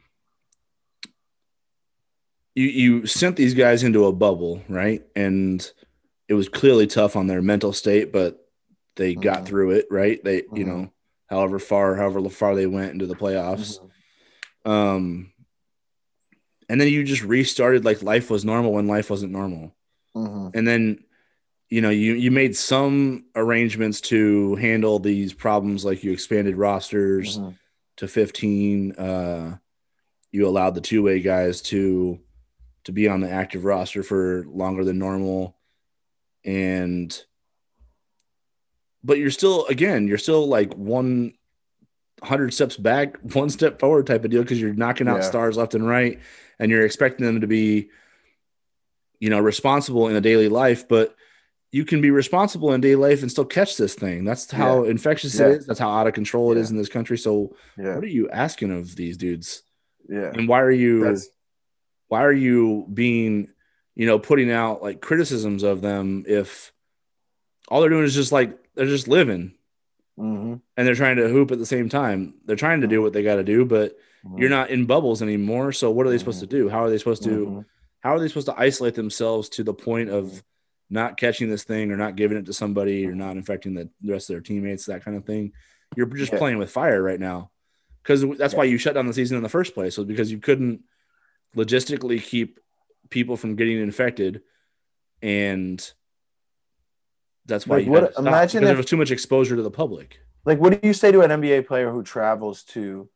So, say I travel to Florida and I have family. Like, I'm, I'm we're playing in Orlando and I have family close to there. And yeah, I'll stay at the hotel. I'll do all like or whatever the team thing is like to do and like COVID protocol. But what if my aunt? Like, what? What if I want to see some family? Like, what if I have a family member there? I want to see. Do you, are you? Are we now going to limit that? Or like, I don't know. I I just like my biggest point is, and like, tell me if I'm making too big of a deal of it. I am like, there's guys like the Tatum's and the KDs and all of them of this world who are guys who are trying to build legacy and all that, and like really have these whatever their careers to be like to be missing this many games for that like maybe i'm making a big deal of it but i would be like pissed if i'm one of these guys like and especially for it to be like I don't know, for, from having the bubble to now, I think is what my comparison is like having it being the one sport that had no cases at all, and then now for it to have that, I'm like, oh, it's kind of like it, that really does affect things, and maybe I'm just playing it up more than it matters. But I'm like, if you, I mean, it's what makes the games more exciting. It makes it like when you have all your players, all your stars available. It's like, I don't know. Well, that's why they're your stars. Yeah. So I just don't know to what end you're trying to salvage this thing. It, I mean, it's got to. I can't help but exactly. think it's financial because that's the same reason college sports is going right now. Yeah, you know what I'm saying? I mean, like they, I mean, dude, coaches have already let that cat out of the bag. Mm-hmm. I mean, they mm-hmm. let it out of the bag years before this, but they've flat out said it. Mm-hmm. You know, if we don't have a season, it's mm-hmm. over essentially from an mm-hmm. NCAA standpoint because the financials will be too hard to overcome. And I mean, they gave the game away, right? So well, I just, what, what you, know, you know what the other part of it is? Like, I don't know how many conversations you've had with the dudes who are still in this situation, but like, would you want to play in a pandemic? I mean, because think not. about all the I'm things. Not. Like, I to answer your question, I'm not, and I'm choosing not to. Like, like if you if you're marketing I'm actively right now, if you're Mitch, like, you, yeah, you there's a part of you that's like, oh man, we got a good we got a good team, we can do some things. Yeah. Like, if we just you know mind our p's and q's and make these sacrifices, yeah, you know, we can we can we can you know get on a go on a good ride mm-hmm. here, but. Mm-hmm. To what end? Like, you know what I'm saying? Like, because in in college basketball, you're just talking about making memories. You're not getting any. Exactly. You're not getting paid for exactly. this. You're just you're just trying to. You're just you're you talk about creating legacies. That's all you're doing in college, essentially. Yeah. Just trying to write a story that you can look back on and you know look back on fondly, Absolutely. right? Absolutely. So, Absolutely. So why are I don't know. I just don't it's tough because they're making a lot of sacrifices and you don't want to you don't want to say i mean it goes back to wednesday like i don't think anybody should have played that day i think everyone should have taken mm-hmm. a day to like reflect on what the hell just happened mm-hmm. Mm-hmm. it's the same thing with this whole pandemic i don't know why we're putting everybody back into the world and then trying to tell them to act a certain way don't go out don't go mm-hmm. don't do this isolate yourself when you're not with us like and then we'll just like we'll we'll create little bubbles for ourselves when we travel to places and um, when we try to like get games going. So many limitations. What, what, yeah, like I, what's the mental strain on these like college athletes at this point? Because because oh, you know when I talked to when I talked to Jalen this summer about what it was like in the WNBA bubble, she said that it was harder because she almost felt like she needed to have classes or something like that mm-hmm. to occupy her mind when mm-hmm. it wasn't time to practice or play. Yeah but that's what these that's what everybody in the college basketball world has been doing right now because they've been out of class since what Thanksgiving, isn't that when the semester ended? Okay, yeah. so they've been out of class since Thanksgiving, so they've been in nothing but basketball bubbles. And that's how practice, back to the dorm, travel, stay in the hotel, play, go back. All it's like a constant, a constant schedule. and that's change. how it was. And that's how it was. Even you know, like for us, because I just remember back to even like last year during winter break and all that when all the student the normal winter breaks from the past like when it's like you finish your finals and then all the Creighton students will go home but we're on campus for two more weeks playing games. And so it's literally just like two days like basically like you practice and then you just like kind of go back but you don't have school so it's nice. It's like we kind of make a we have a thing about it. It's like it's like league life. It's like being in the league but we're not getting paid you know? Um, but so it's it's nice, but like that's only nice because things and like you you had your you could do stuff with your teammates and like go out and about and all that. And now it's like to not have that, and even the games weren't any type of event for people to really go to. You know what I mean? Because that's what that that was the thing. It was like, yeah, it's gonna be like slow and whatever, and like you're not gonna have class and you'll be bored, but you're have those games like where a bunch of people are come to because it's an event. Games aren't an event anymore. They're just something that needs to be played. Like, mm-hmm. Yeah. So it's like how much do, how, how, much do the players love the yeah. game versus yeah. how much are they willing to sacrifice yeah. to just get that little bit? Yeah. Because I'm trying to be sensitive towards that. I'm trying to be sympathetic mm-hmm. towards the fact that mm-hmm. these dudes live in. There's a lot of like ball is life type of players just on Creighton's team alone. You know what I'm saying? Like guys that would live in the gym without you asking them to live in the gym. They just Yeah. it's in their DNA, you know. So I'm trying to be sympathetic towards taking that from them and saying we shouldn't be playing basketball in a Mhm. pandemic. Chill out, give everybody their extra year of eligibility, and get this thing off the ground when everybody's vaccinated. Mhm. That's that seems like a sensible sensible approach, but uh, or sensible approach, but I can't get over the fact that we're asking a lot from you know just a, A social lot. standpoint. What are we doing to them to try to m- let them have a season? Like, yeah, you're giving them a season. I get there's some give there, but is it like to them is the juice worth the squeeze? Mhm. That's what I'm asking. Like, I don't know. I'm not asking you to out people. But I'm just saying in conversations you've had with players, and if you were in that situation yourself, I- if- would it be worth like, it to you to practice to me back to the dorm? personally? Yeah. If I'm If you're on Creighton No, right now, like no, if you're playing college no. basketball right now, to me, I can say it now. I I can say all I want to say now. I'm not. I could not do this right now. No, no, no, no, no. I would. I would really struggle with this. Really, really struggle. I would really struggle with playing this whole time. Like, and you knew my experience, and I thought about it heavily, heavily before I even saw the Creighton schedule come out earlier this year. I said, I even remember saying like just like to my mom because I was like, I don't think I could have done it. Like I like you saw even my role like at Creighton, right? And what it was. I don't know if I could be that in under these circumstances now. Like for like I I don't know if I could do that during like cuz in I said even in my senior speech like one of the like best things man was like I looked forward to every even playing or not like whether I was playing I looked forward to games because it was like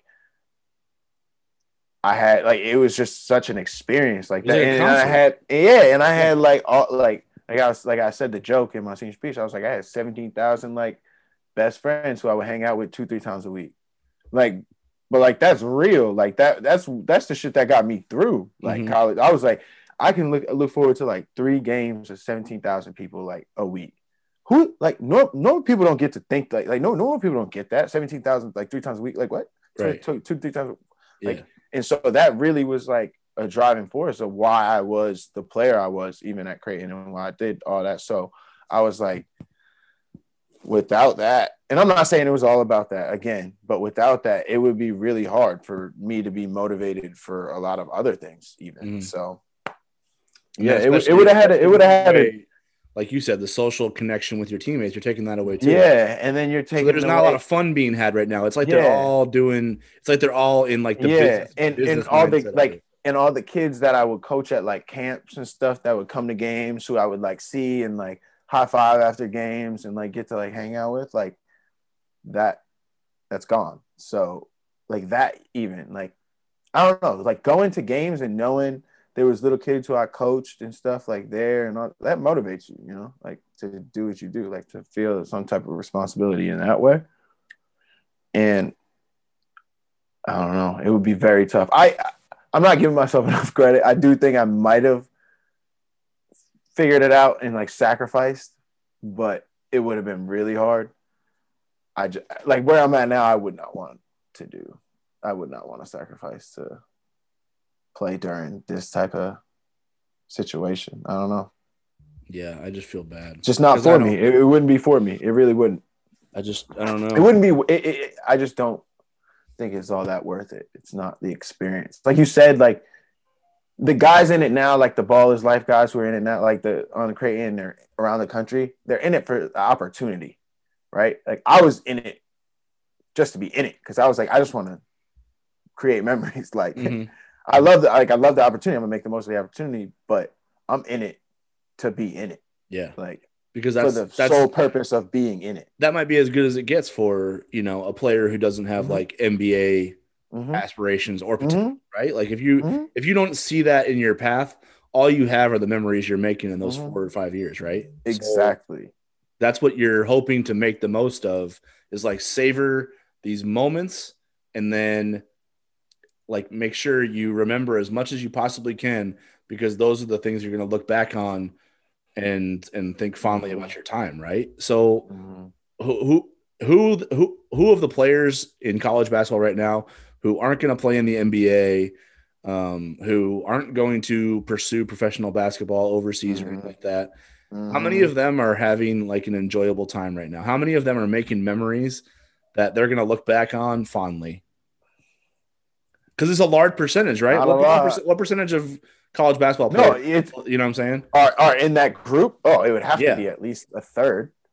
More like At way least. more than that, right? Yeah, Like, yeah, okay, yeah. yeah. So think about how so how many guys right now aren't like totally invested because they realize this is more of like stressful day job, nine to 5 ish type of mhm, work that Mhm. they're not they're getting paid for again. Not getting paid for. Not getting paid for. let's Have to that emphasize that part. NCAA is not paying. Yeah.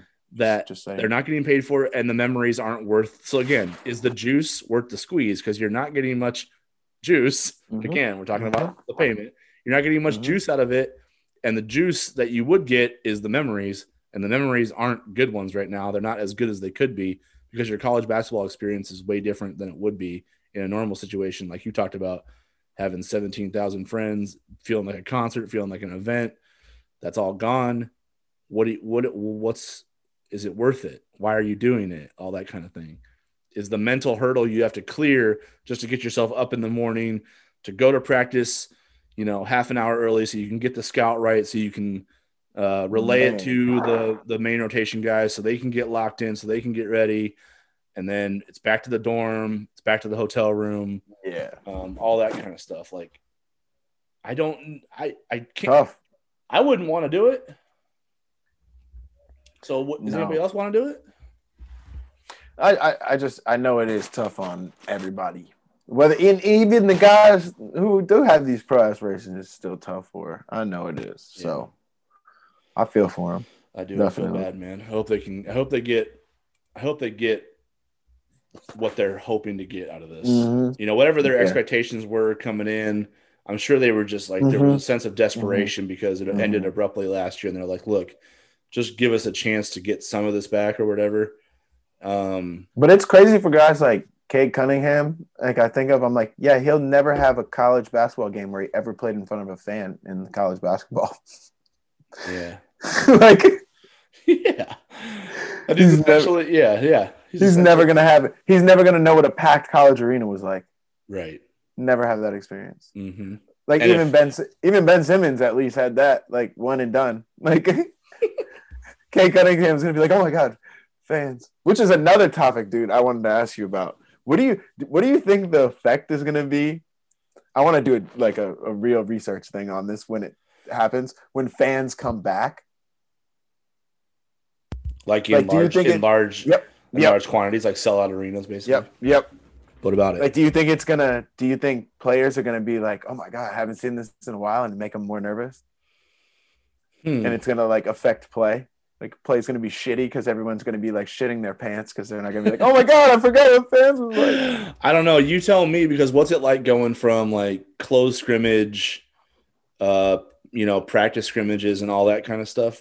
You know, inter squad scrimmages with your team, a closed scrimmage with an opponent, and then like jumping into uh, like live action in front of people. Is there is there is it jarring the first time that happens every season? Well, actually, no, I don't even know why. Now that I'm saying it like this, I don't know why.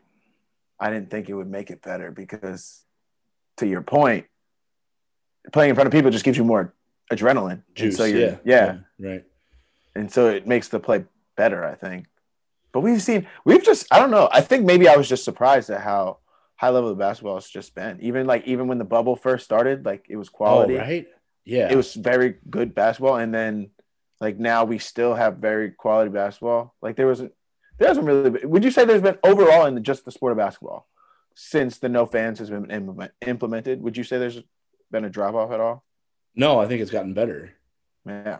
I don't think. See, I, I don't. I don't but think. that's that's what that's I think that's what's confusing me. I'm like, how is like the fans left and it got better, but logically I'm like, with fans in an arena, that makes you better. So like I'm like, what's gonna happen when they come back this time? I don't know. I have to see like a league wide, like a league wide survey where players Mhm. tell which they would prefer and why. Mm-hmm. Because to me, it looks like the the games are just. It, just feels like they're at like a city park, and like you can Mhm. hear everything everyone's saying to you. You can hear all the Mhm. trash talk. You can kind of get, You're Yeah. motivated. You don't need a No. external as a shooter, as a crowd. shooter, I would love it. I would love it as a shooter. Like empty arenas, like the backdrop, like you just got to focus in on that one rim. There's nothing moving behind it. Not Mhm. like they put the tarp on the seats now too, so it's Yeah. like really just the rim. So all you got to do is focus. Like I think I would like that. But I, I guess like that's what I'm saying. When it when fans do come back, would I notice that?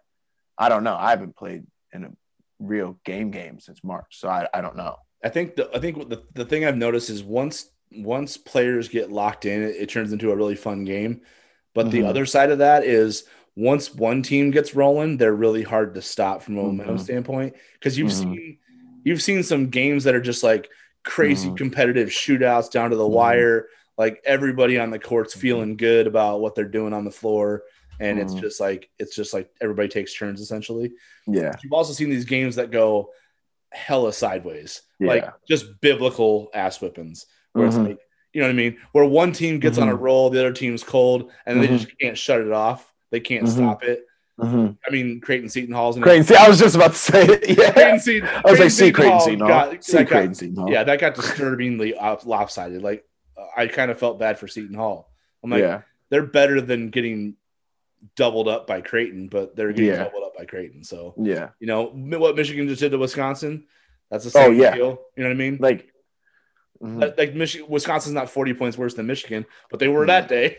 You know what I'm saying? that day. so that day. it's, it's like Yeah. that when one team gets on a roll and you're not, you're kind of like scuffling a little bit. Yeah, that was like what was the shut- it's hard to shut Gonzaga? What was the. Gonzaga game when Gonzaga played who? When it was like close for like maybe five minutes, and then it was like Gonzaga was like, Like, I mean, everybody they've played. Yeah, I guess. yeah, like they did to Virginia. But when- yeah. like Virginia, they got. no, it was the was it Virginia? Whatever the whatever whatever their first like uh, ranked matchup was, or well, they played. They played KU right out of the shoot. KU, KU. That yeah, they put up. They put 102 on KU right out Yeah. of the jump. Yeah, the yeah, first day of the season, basically. yeah. Yeah, that was an eye opener. Like, oh Jesus, Mm-hmm. no one scores 100 Eye-opener. on KU. You know what I'm saying? Like that's Eye opener, eye opener. Also, did you see James Harden last night? Dude. Yeah, I you talking about like while the Bulls are, you know, in year 25 of like, dude, Brooklyn looks like they might be fun. so, dude, they, this is gonna be fun. Dude, Harden was you think- making plays defensively last night. Do you think Kyrie fucks it up? Do you think Kyrie fucks it all up? Well, without question, but I mean, that's that's also going to be entertaining in itself, though, won't it be? True. True. Like, I True. mean, I just want to see how This is the thing. This is what I'm realizing now. Their games all actually mesh. Like their games can work together. Think so? The three of them. I do now. After Okay. watching the two of them, I, dude. After watching KD, I'm now convinced that KD is so talented and skilled. Like he could work with any. You could input him with any. you're just now Set. convinced of that. Just, No. just right now. You just No. You convinced of that? And maybe not now. Just now on the record. Because I'm pretty now. sure the Warriors were the Yeah. And, like yeah. could have beaten anyone in the world in any era at Yeah. some point. Like, Yeah. because Yeah. of yeah, But that's what I'm saying. So should have probably realized that. I w- but I was like, no, okay. I was just thinking that James. I was like, James Harden's too ball dominant. It's gonna come and mess KD yeah, up, up, up. Because KD is needs the ball. I don't like when I go if I if I pay money and I like when in the normal world when I pay money and go to an NBA basketball game, like to see Kevin Durant play, like I want to see him with the ball. I, don't actually want to see it in anybody else's hands that much. Mm. So I was nervous that James Harden was gonna like ruin that. But now I'm like, wait, no, no, no, no, no. This work. I want to see it in both y'all hands. I want to see this because this this is better than just one. Here's they were cooking, man. Like Here- off the rip. here's the thing I'm giving James because I don't think he gets a lot of credit for it. He's an incredible, Passer. not just a passer, like he's an incredible passer, no, no question. Yeah. But he also sees the floor really well. Like yes. it's not just about what he sees and what he can do. Mhm. It's about how he sets like the defense up to open Mhm. other guys up. And I just think in Houston, in Houston, they gave him Chris Paul, who is a ball dominant point guard facilitator, Mhm. right? Mhm. Probably not a great mesh right there Mhm. because that's James's game too. Mhm. Then they gave him Russ, Mhm. which is like you're you're so you downgraded CP3 to an even more ball dominant stat stuffer, and you made that situation hella toxic. So I just think he got tired of trying to facilitate for I don't want to be disrespectful, but like lower level dudes. And I think and don't forget Dwight. I thi- Like, I think don't forget that, that that's where that started. They started they started with trying to get him Dwight.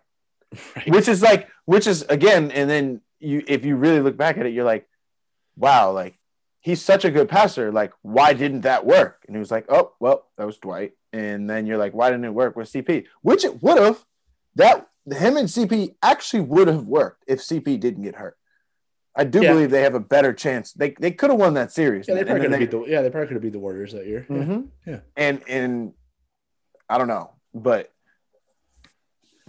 yeah, to that point, like, and then they they give him CP3. Like, none of the people he's ever been with worked, and this is why I think he was so ready to get out of there because he was finally like, well, this is at least me choosing to uh, to some degree who I get to go with instead of the people you guys are just bringing here for me to be like, oh, do you like this? Does this work? Like, he's like, no, doesn't.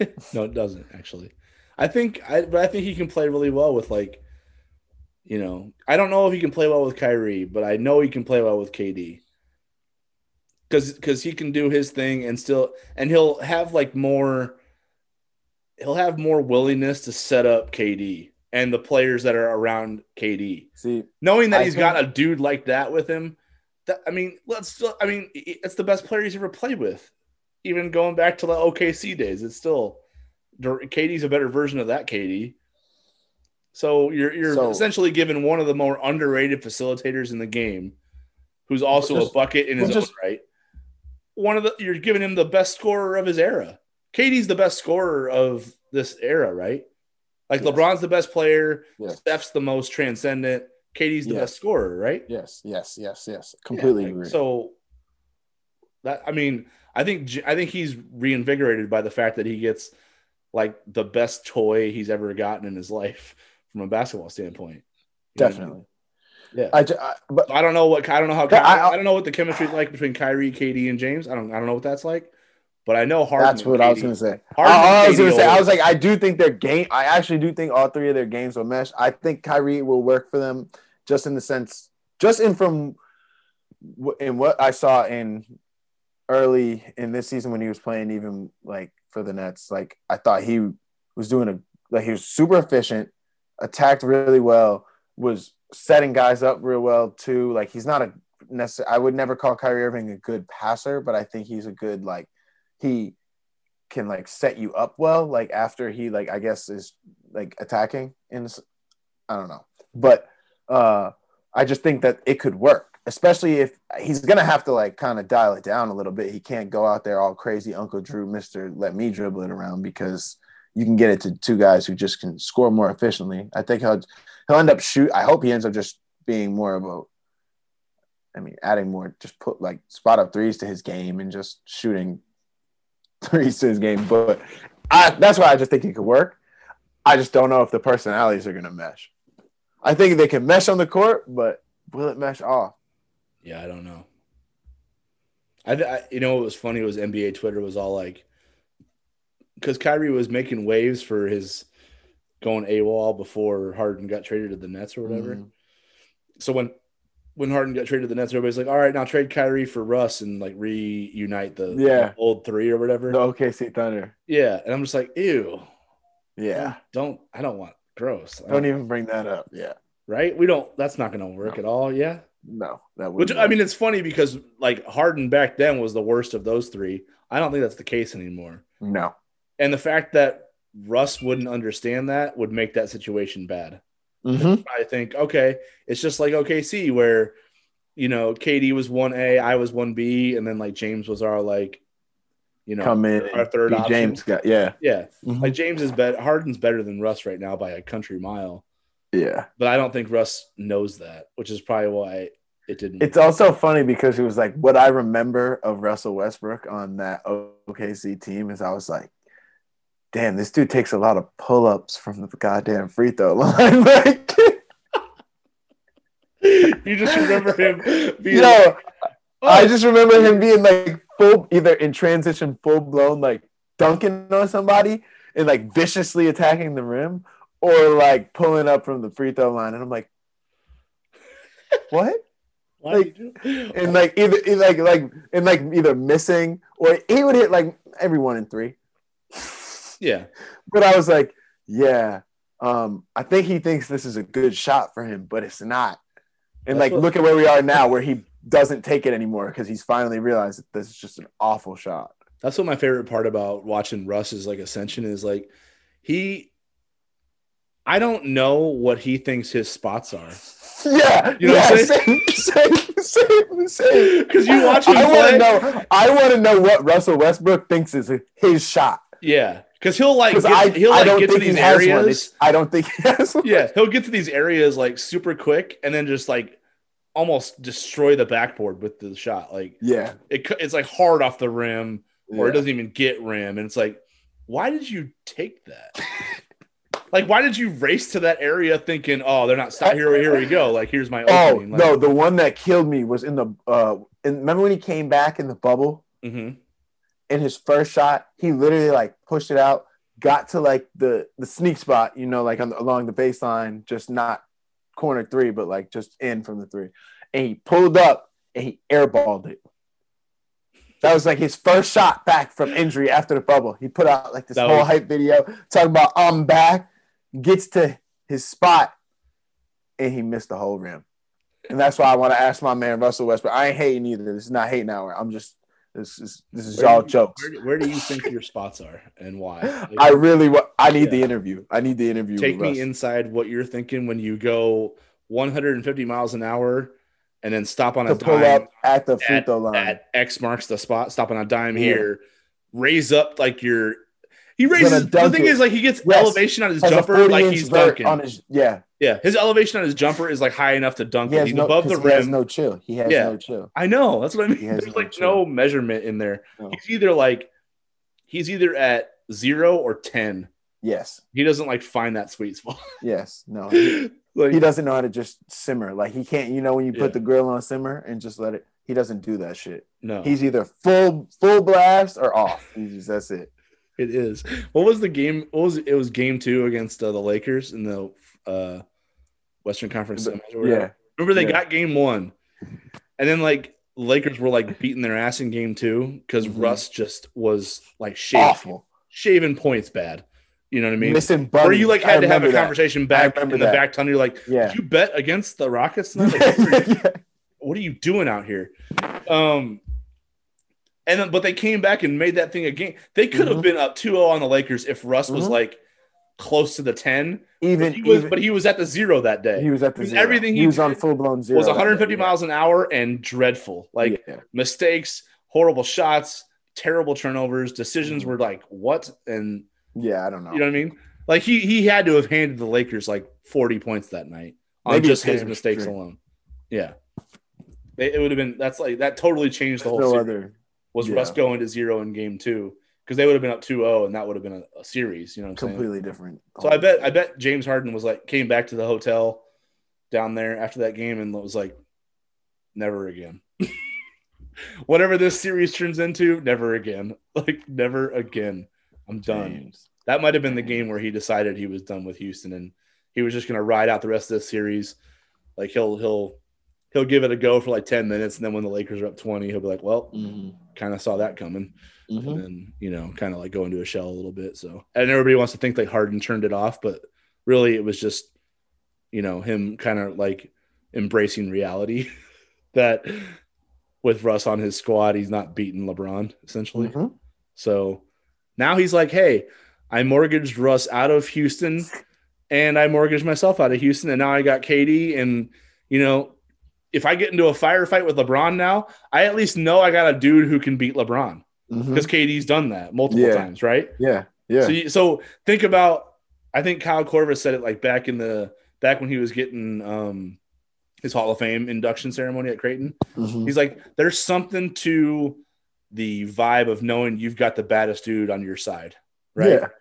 Okay. So like Harden knows now if he finds himself against LeBron, you know, when it's when when something's on the line, He knows he's got the baddest Yeah. because he knows It's KD. the, no, that's the same. Hey, all right. To put this in a context, it's the same argument. You know, when you got like the older brother who could whoop everybody in the neighborhood's ass, Mhm. like you like you just got that confidence. Like you could walk around like Buck up your chest a little yeah, bit. yeah, more. you, you could walk around with a different type of swag because you like because it's like oh no one can say nothing to you because it's like you go across the street and then your friend over there he's like yo talking to and you like before I go get my let me I'll go get my brother my brother don't make me go get my don't make me go get my cousin Yeah. whatever like You don't want me to turn the heat up right now. Yeah. you know what he Yeah. did to you last time you remember what he did to you last time you was talking to me like this Mhm. Like, yeah you go Yeah. get it He knows.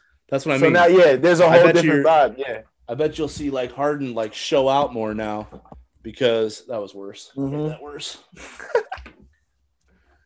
you trying to go tanning here oh, I know. I don't know what I was thinking. that could have been a Yeah, but I think I think he's gonna like show out now because he knows like if no matter what situation I run into, I got the baddest dude on my side right now. Like if Mhm. LeBron's over there in AD's like doing his thing, like I don't have to worry about trying to beat LeBron in AD by myself because KD KD's got all he's won titles, he's won MVPs, like he's a he's the dude, you know what I'm saying? Like he's not gonna shy away from Mhm. you know, sizing up AD and Mhm. putting one in his eye, basically. You know what I'm saying? Like, I think he feels good. that now, and he's gonna play. Like, I think he's gonna play like that. I think I he's just gonna like try the- harder. we have that now the two big like the the the two dynamic duos on the east and the west and you know i mean i mean I, brooklyn has like a dynamic duo with a part-time third Yeah. you think he's gonna work weekends or no just a weekday guy kyrie irving no Uh, he'll take Friday, he Friday. Friday, Saturday. He'll have off. You know what I mean? yeah He might not be 100 percent on Sunday because of what he does on Friday and Saturday. But yeah, he'll give yeah you like i don't i don't know i don't think he's religious i don't know what he i don't know what you would qualify as but i don't think he'll play on sundays because of whatever Yep.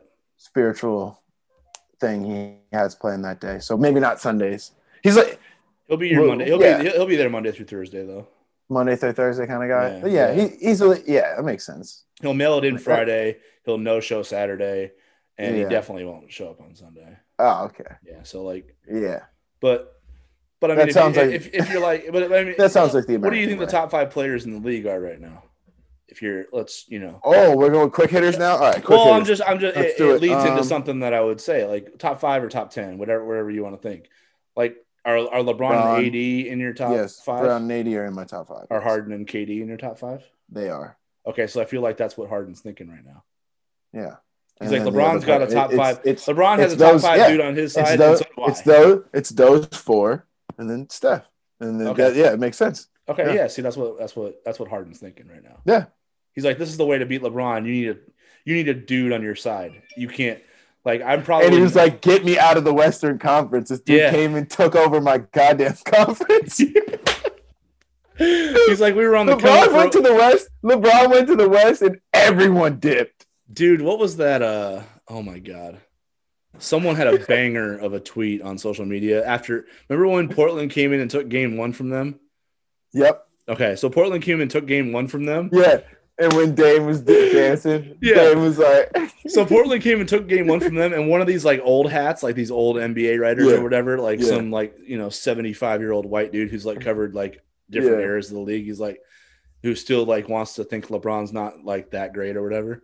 He was like, "Welcome to the Western Conference, LeBron," because he took the L in game one against Portland, and then they Yeah. won the next four against Portland. Then they beat Houston in five. Then they beat Utah in five and got to the NBA Finals and then won that. Mhm, mhm, Or like, or after he basically beat everybody in the West in five, essentially, mhm, right? mhm. So like, so the, someone Denver, responded Denver, to that with a banger of a tweet. They were just like, Yeah. they were just like, "Welcome to LeBron Western Conference." They like flipped it because Yeah. he, just, he just rolls through the league and gets to the finals. Like, no Rolls through. yeah. Everybody thought LeBron going to the West would have been the end of his finals run, and it, it wasn't. Like he just he ripped through it just like he did the East. Can't hate on that dude anymore. I just that's all I got. All I, all I have left is latching on to MJ, and like he, I, he's my ride or die.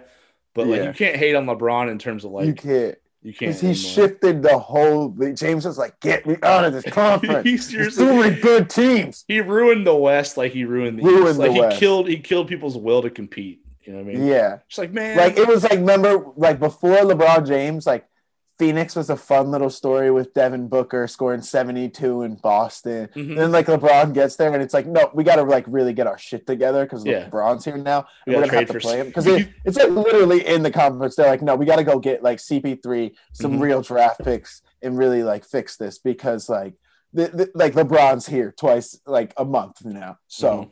like let's figure it out. Twice a month now. Yeah, dude. It's No, I- only because they are they they're in the same division though. Like that West, like the West is stacked. welcome to LeBron Western Conference. That was hilarious. Welcome to LeBron Western Conference. There's like yeah, five, five, bye. I saw the one. I just thought the the funniest one after they won the championship was just all the tweets where it was like uh, all the people saying like the things about the all the teams that the Lakers were going to face. Like they were like, yeah, what are they going to do with like who's going to guard Harden? Who's going to guard Westbrook? It's like, what do you mean? I, I any we, we could have put a cone out there for that shit. Like who's going to guard them? We could Like, we're, we're asking the wrong wrong questions. Like, yes. who's going to guard Westbrook? No, like LeBron and AD have never had a problem guarding any. Like it's who's going to guard them? Like you're saying the wrong things. Mm-hmm. Yeah, But yeah, that's that's funny stuff. so are we making our early prediction Nets Lakers? Because I'm not still Celtics Lakers every year. Whoa, hold on a minute. So you think Boston's still getting by the Nets, right? Are you asking journalist Jordan or Whatever. Jordan? You know what? Put You want you want put- logical logical Jordan? Put or you whatever want- Jordan had you want, you like- want. I you mean, I like, don't really care. I, think, I feel like the answer should be the same, but you tell me. Is it the same? Put both hats on and let me know, I'm still rocking with it. I'm, and then I'll decide who I'm not. who. So my uh, I'll put both hats on. So the like bias in me is still going with Celtics because I'm like I still think the Celt like if Jaylen Brown and Jayson Tatum keep elevating and keep balling out, who's to say they can't compete with? I'm not saying they're top five players in the league, but I'm saying for a series, I think they could ratchet it up and maybe beat that team. So in Brooklyn as they are now, yeah, I, I think the Celtics are still deeper. Brooklyn as they are now.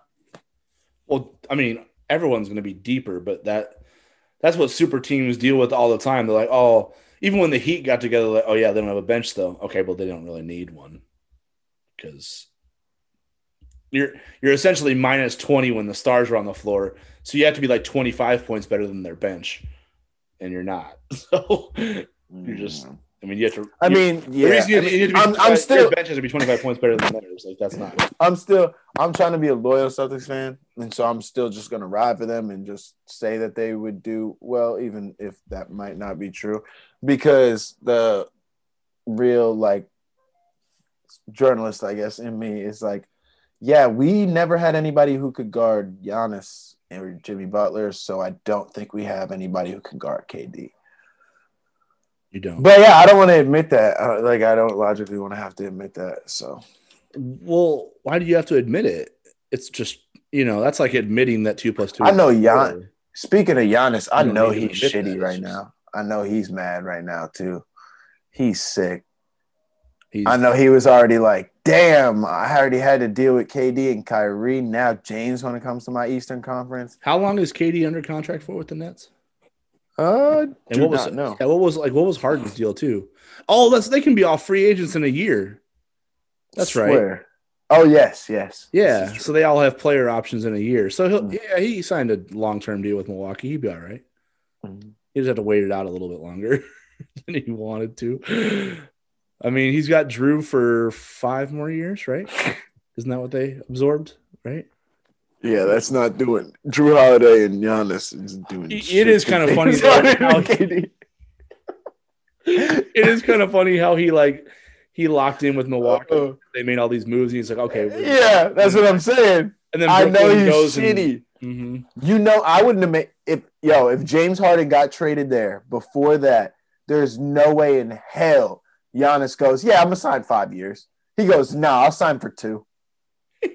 we'll see. We'll see what this shit looks like after KD gets a full season in Brooklyn under his belt. That's what I'm saying. Like, I don't even know if you're a superstar in the NBA, why you would even commit to a team that didn't have other rock solid studs around you. hmm Like I bet James, I bet Harden and KD I would never want to play with each other for a long Yes. time, right? So they're probably going to be like, all right, let's try to like formulate this contract situation to make Yeah. it we can be teammates. Yeah, I mean, But yes, like with, with Giannis, too. like Giannis didn't really have a dude in Milwaukee he could like latch No. onto. You know, like, I Like, love this Chris is the Middleton, point. but KD Yeah. he ain't. So Giannis is So- and, and and if because you said you asked like, I mean, like when you said top five players, I guess Giannis is like, like in like he'd be number six, I guess. Like if we're gonna get that like technical about it, but I'm like, why is he the only one? I mean, besides Steph now, but Steph had, I mean, when healthy has Clay. He's the like. Giannis is the only one who doesn't have another top like guy right now in this era we're seeing of super duos Yeah. because you got because even like and he's a limited superstar in his own right. yeah So you know what I mean? Like it's easy to scheme to defend him, which is why Mhm. you need a stud around him, and you don't Mhm. have one. Hmm So they're just never gonna. They're not gonna get over the hump as they're currently. yeah So so he kind of messed up going long. I hope he likes Milwaukee. I guess. Like, I yeah. Giannis, Giannis is like when you buy a car. When, like, he just bought a car that everybody was like, just lease it, bro. Just lease it. Just Just- lease you're not gonna like it. he just bought the Bucks instead of leasing them. Yeah.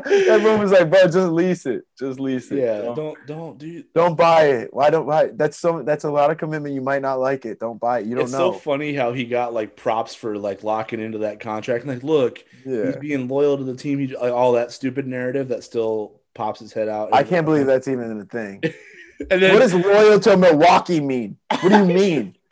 no, no, it, it I've even- been to also- Milwaukee. I'm just like, Same. okay, I Same. mean, it's Same. What, yeah, it's Same. But also, it's like what kills me is I'm like, what is it? What does that mean? Like loyalty to Milwaukee? They owe him. You you ever watched the documentary The Giannis Effect? It's the same thing as like what LeBron did to the Quicken Loans Arena back in the day. Like the Giannis, they they built the the Fiserv Forum was built because of Giannis. Mhm. Don't tell me anything else. I played at the Bradley Center. I played at the Fiserv Forum. When you see it, you know that that is the house that Giannis built. That is a fact.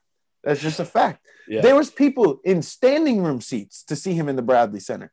People were paying to stand to watch him in Milwaukee. What do you mean loyalty to Milwaukee? They owe him. He made Milwaukee weekday nights better for all the people in Milwaukee. you haven't lived until you've covered a game at the Bradley Center because the seating arrangement is just. I mean, you got to be really cool with people. And you got to be. They- you can't be They knocked it down. Though. What do you mean? They knocked it down though, didn't they? What the Bradley The Center? Bradley Center. Yeah. Oh, that's what I'm saying. Yeah, Yeah. Like the, the whole new setup right there. Yeah. it's nothing like that. No, nothing like that. But I mean, I'm talking like here's how you're working. Yeah, because yeah, yeah, what and that's mean? what that's what and Pete. That's what I'm saying though. People still paid yeah, to stand that close to each other just to watch Giannis uh huh. Yeah. In Milwaukee. So, And I'm like, he- dude, you coulda- given the titles or not. He's already given back to the. City. I'm like, bro. Honestly, it just what. Yeah, he had really bad luck actually. Because if I put myself in Giannis's shoes, if I was him at the end of this thing, I would have went to Miami, but he couldn't have gone to Miami because they beat them in the playoffs. Now, like it was just a bad, bad deal. Mhm. Like that's not a good look. Like he's he- a man. he force He, it? Can he- his image is like honor and integrity and like like gr- like will grit like all that. And he could like, and I was about to be rocking with that in Miami because I thought he was out. I was like, oh, Giannis and Jimmy, like that's gonna be not just Giannis serious. and Jimmy, but like Giannis and like Duncan Robinson. Yes, like fill him with shooters. Herro, yeah, like Tyler. I was like, it's about to be rocking. But then obviously they had to lose to him, and it would have been like everyone been like, oh, yo, this is this and that. And I'm like, man, y'all not, I don't know. Hey, he's just making a business decision. That's all. Hey, I, I, I respect it. Yeah, he might he might need to he might need to like follow the James Harden path and force himself out of that situation because Mhm. that he's not he's not winning there. No, no. Something's got to happen for him to win. I just don't see it. I mean, they can't Yeah. even beat the Celtics right now, Yeah. and the Celtics don't even have like no. one of those dudes. They've got like Yeah. Jayson Tatum's like almost there, and then he has there. better pieces around him than than Giannis does. They need to go out and get. Yeah, you know who they need to go out and get is Brad Beal. You put Brad Beal, no, Oh, uh, Milwaukee. Milwaukee. You put, Wow. but they, they couldn't afford him. They couldn't. Yeah, afford him. that's but that's like what the, that's like the only situation I can see that working, like putting a guy like that there. hmm Because you put a Brad Beal with a Khris Middleton and a Giannis, that's the only re- that's the only way I could be like, okay, maybe they're going to the finals now. But Yeah. obviously, don't have the money. Like I, I Mhm. Yeah, we it's messed tough this, for my man. We messed this episode up though. We didn't. We stuck to sports, uh, so I'm mad at us. Eh, you know, sometimes it's okay for sports. I don't know. we can have hey, we can we can have a no, but we can have a uh we can have a you know a little, a little pre a little pre inauguration want to do like a episode. a log- inauguration live stream. Yeah, we The can thing do a about the, the thing about these topics that we researched for our social commentary aspect of this show. yeah, they they have a they have like a shelf life, so we can talk about them next week, and exactly, we're, and we're gonna. So exactly. yeah, don't think don't think we uh we let you guys off the hook. We got social commentary coming too. Oh But yeah, honestly, like I want to, I want to keep this like embedded in this in this podcast because it's not. I was thinking about this last night. Um, like I'm 35 right now, and I wish I knew what I know now at your age. I'm not trying to like talk like an old head right now to you. No, but no, I, and I, and I, wish and I I, also I appreciate that though too. enough conversation like at your age Mhm. because I think by 35, I no, I get that too, and I said this about just our podcast in general. And what I love about this is, I think there's a lot of people who are in my position too, and I tell you all the time, like the the biggest, the hardest thing for me in terms of uh, politics and like really trying to understand some of it is um, trying not to get too deep into it and trying not to like to try to preserve my mental health because a lot of it is very divisive and like just Mhm. in reading about it and even just the facts like i know they're facts but still they're very i don't know how to take some of it in so what's helpful for me is to have people like you that i can ask questions to and say it in the way that i just kind of speak normally instead of trying to make it all uh, formal and political like i guess Yeah. per se um but uh, I think a lot of other people have the questions that I have. So, like for us, when we get into our uh, conversations about it and all that, I I think it's uh, I I have a similar perspective to people my age who have the questions to even someone and I'm not even trying to make it like you're that much older, but even just to someone in your generation. So like be able to ask those questions. I think people just like can really relate to like w- even when I'm asking you. Yeah, I think. Well, the thing is, it because of what you just mentioned in terms of divisiveness. Like the temperature right now is at like a fever pitch, and we don't know how to Mhm. turn it down without Mhm. because you there's there's stuff that needs to be addressed right now. That if you turn down the temperature, you can't address it properly. Mhm. So that's so. Last week's episode, we got really emotional, right? We were we were we were we were hot. we were, we were letting it fly off hot. the top. Yeah. And I, and I was too. But I felt like the what we were responding to required us to be Yeah. pretty upset, right? Yeah. Yeah. But I think we have a responsibility. Certainly, my, I think certainly my age group, demographic, generation, or whatever you want to label it, has a responsibility to yours to help turn down the temperature gradually as we create uh, productive conversation around social issues, right? So when we talk about these issues, we have a responsibility to make sure the next generation knows how to do this, how to have these conversations without it always getting personal. You know, it's got it's got to be personal, but let's make it productive at the same time. yes. So I want to make it. I don't want to avoid it. I want to keep having conversations I don't either. that relate to real. I want to take it head on. I want to take the new administration on, coming in, like with new, Yeah. uh, with new younger Yeah. politicians going to Congress and people getting elected around the city. Yeah. Um, you know, because like in Omaha, Ernie Chambers is gone, Terrell McKinney's in. Like Mhm. that's a that's like a thirty year Mhm. age gap right there. It's a new Mhm. generation of p- politicians. Exactly. So I want to like keep like not Mhm. only just keep the pressure on them, but like keep up with what they're doing. Mhm. With what what what this summer, what this summer, what did what, what happened this summer?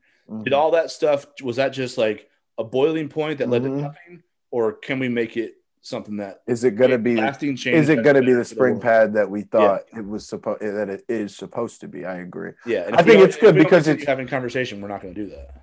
It's a lot like, and just to what you're saying, like a lot was exposed and brought to the forefront in 2020. Mhm. and I think now we have a responsibility because like I agree with you. I, I can't be the same Jordan who was out in 2020 marching Mhm. in in Black Lives Matter protests in front of the state capitol like this summer. I can't be the same person if I don't come on here and we don't talk about this still. Like if I just did that and now it's done and let's just talk about sports again, wh- what that what does that say? You know? And so Yeah. that's why I like that we get to jump on here and we can talk about what we're getting into and just uh everything because it's it, it's just this is like the this is my political awakening i guess like this is the most i've ever been into politics in my life That's because what I'm I saying. like you're I having it. At, you're having it at an age I wish I had. I feel at. like I, I feel like I have to, and so to uh, have this like podcast and be able to just put that out there and have like even just people who listen to it, th- those are people who are gonna subsequently help me grow like in my political understanding in this world. So whether you agree with me, we me or what we are saying or not, e- any pushback, criticism, all that about what we're saying is helpful because that's kind of what we want at the end of the day. Because yeah, I that's don't. where we where we have to get because for years and years we went on with things like you're saying like it was like events would happen like a George Floyd and then it, we don't talk about it and we don't hold the pres- the next president accountable for things like that and we don't hold we didn't do that before let's do that now and that's what we're here for and so I'm excited I'm sorry we didn't get to get into it today but you know we will, that's just We're gonna- gonna, it's- it's we're, gonna we're gonna bring that strong we're gonna bring that back strong and we don't want to um, create an echo chamber either. Like I want Yeah. feedback. That's if you disagree, speak up. yeah Let's have a let's have a conversation. let's have the conversation We'll have Let's guests on. able We're fine. If you want Yeah. to, if you think you I, and have- we'd love to have guests we did Yeah. disagree with. That makes for a more productive episode. Agreed. For real. So Yeah. for So real. we start the sports today, but we're not going to do that. If you thought we're like, if we thought we're not, uh, like If you thought week, that was like just an like a one time episode, thing, no, yeah, it wasn't a one time thing. It's Yeah. actually it's gonna be a every time thing. Just you know, we get a little carried away here when we get to our NBA chit chat. Sometimes things went down in the league. We had to address. things them. went down in the league, so we had to, you know, we we, Yeah. we called an audible, called a little James Harden at the line Yeah. of scrimmage there. But we still appreciate you chiming in, listening to us. We hope you check it out. Episode five, Jordan Scurry OG number. Uh, that was, so five. You know, J five from freshman year, man. Yep. Before before before Ty-Shon came in and was like, "Yo, let me let me scoop that. Let me swipe that." Yeah. I How'd wish we had, I wish we had a number. Did you change number five before he Yeah, got there? see- did you give how'd that see, go? this is what I wish I had a cooler story to tell you, right? Oh. See, this is like to end this. I'm gonna tell a weird story. But so I literally picked five because I it was the like I was late, I you know, when I signed the Creighton as walking, I was late in the summer. And so they were like, Yeah, you like whatever you number you want, it's fine. Get it. So I was like, Oh, five was the coolest. And they prom they had promised Ty-Shon that number when he committed. He had committed before I even uh he was committed before I even picked that number, I think. Or he was a recruit. So they knew it was a rental before you did. Yeah. Okay. But they didn't tell me. So when I picked it, they they they were like, Yeah. Basically, I wish they just would have been like, Yeah, we have a recruit though who's gonna be number five next year. We promised him number five. okay. Preston promised him number five. And so I was so hot. Contingent upon I was, commitment. I was so hot though, like right, and I'm on a team, and I'm like, who is who is this young kid? Like, I'm not just letting him come. Like, he just can't come in here and get a Hold number. up. I'm the And, yeah, no, and not uh, not even the. I'm still a puny little sophomore, like whatever. Okay. But but you know, I'm trying to get respect, like in college basketball. You know how that shit is, right? Yeah. Play oh, me for it. Yeah. I'm like, yo, I was like, yo, Preston, he got to play me for it. Like, he can't just have my number.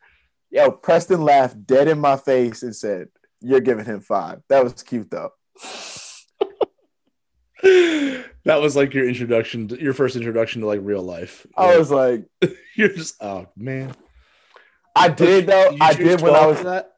You choose twelve after that. So, you want to know the story? I actually didn't want. I was like, all these numbers are whack. And then I was pissed they were even making me change. So, what I wanted to do was I was trying to get the most inconvenient number possible. So, they had to like go make a new jersey because I was pissed off. Like So I was like- sixty-seven or something like that. Yep. I actually asked, it was 55. I was like, yeah, can you make me like a 55? Like, 55. yeah. I was like, I like like 55, like two fives. Cause I was like, oh, I went from one five to two five. You Okay. like 55. So I said it to Johnny. And like Johnny was like, yeah, no, we can't do that. Like whatever. And then I was like, fuck this. I'm, I'm gonna I'm gonna just blow the scurry curry thing out of proportion here. Let me get 30. And he was like, don't got that either. like we'd have to make them. And I was like, that's, that's why not? I was like, that's the point. He goes, dude, just choose one of the numbers we already have. And I was like, but like I know guys who like, and then so uh, this is after my freshman year, so I already know like they're calling Jahenns 12 at pickup. So I'm like, I don't want to pick, like, I see him. I don't know if I want to pick the same number. And mm-hmm. so I go through the Rolodex, right? And then it's 13. I'm like, dude, but I played with Cole Huff. Like, he was 13 my freshman year. I don't want to have the number of somebody I literally played with, like, yeah. before. And then and all the other numbers I like didn't really like. They were like, I don't know. It was like the 34. Like I, I was th- I was close to 34 because I was like, oh, Boston kid. I'll do like uh, Paul Pierce, David Ortiz. Like makes sense, whatever. Mm-hmm. But then I don't know. I just was like 12 because all in in high like I don't know why, but in high school my numbers were because I would choose. I chose 32 uh, initially because I it's the three. I have my two parents, obviously mom and dad. So the two and then the three, it's me, my brother, and my sister, three siblings. Okay. So I would always at 32, that's why I like that. And then 23, I was my senior year, and then I like five because in total it's the five family members.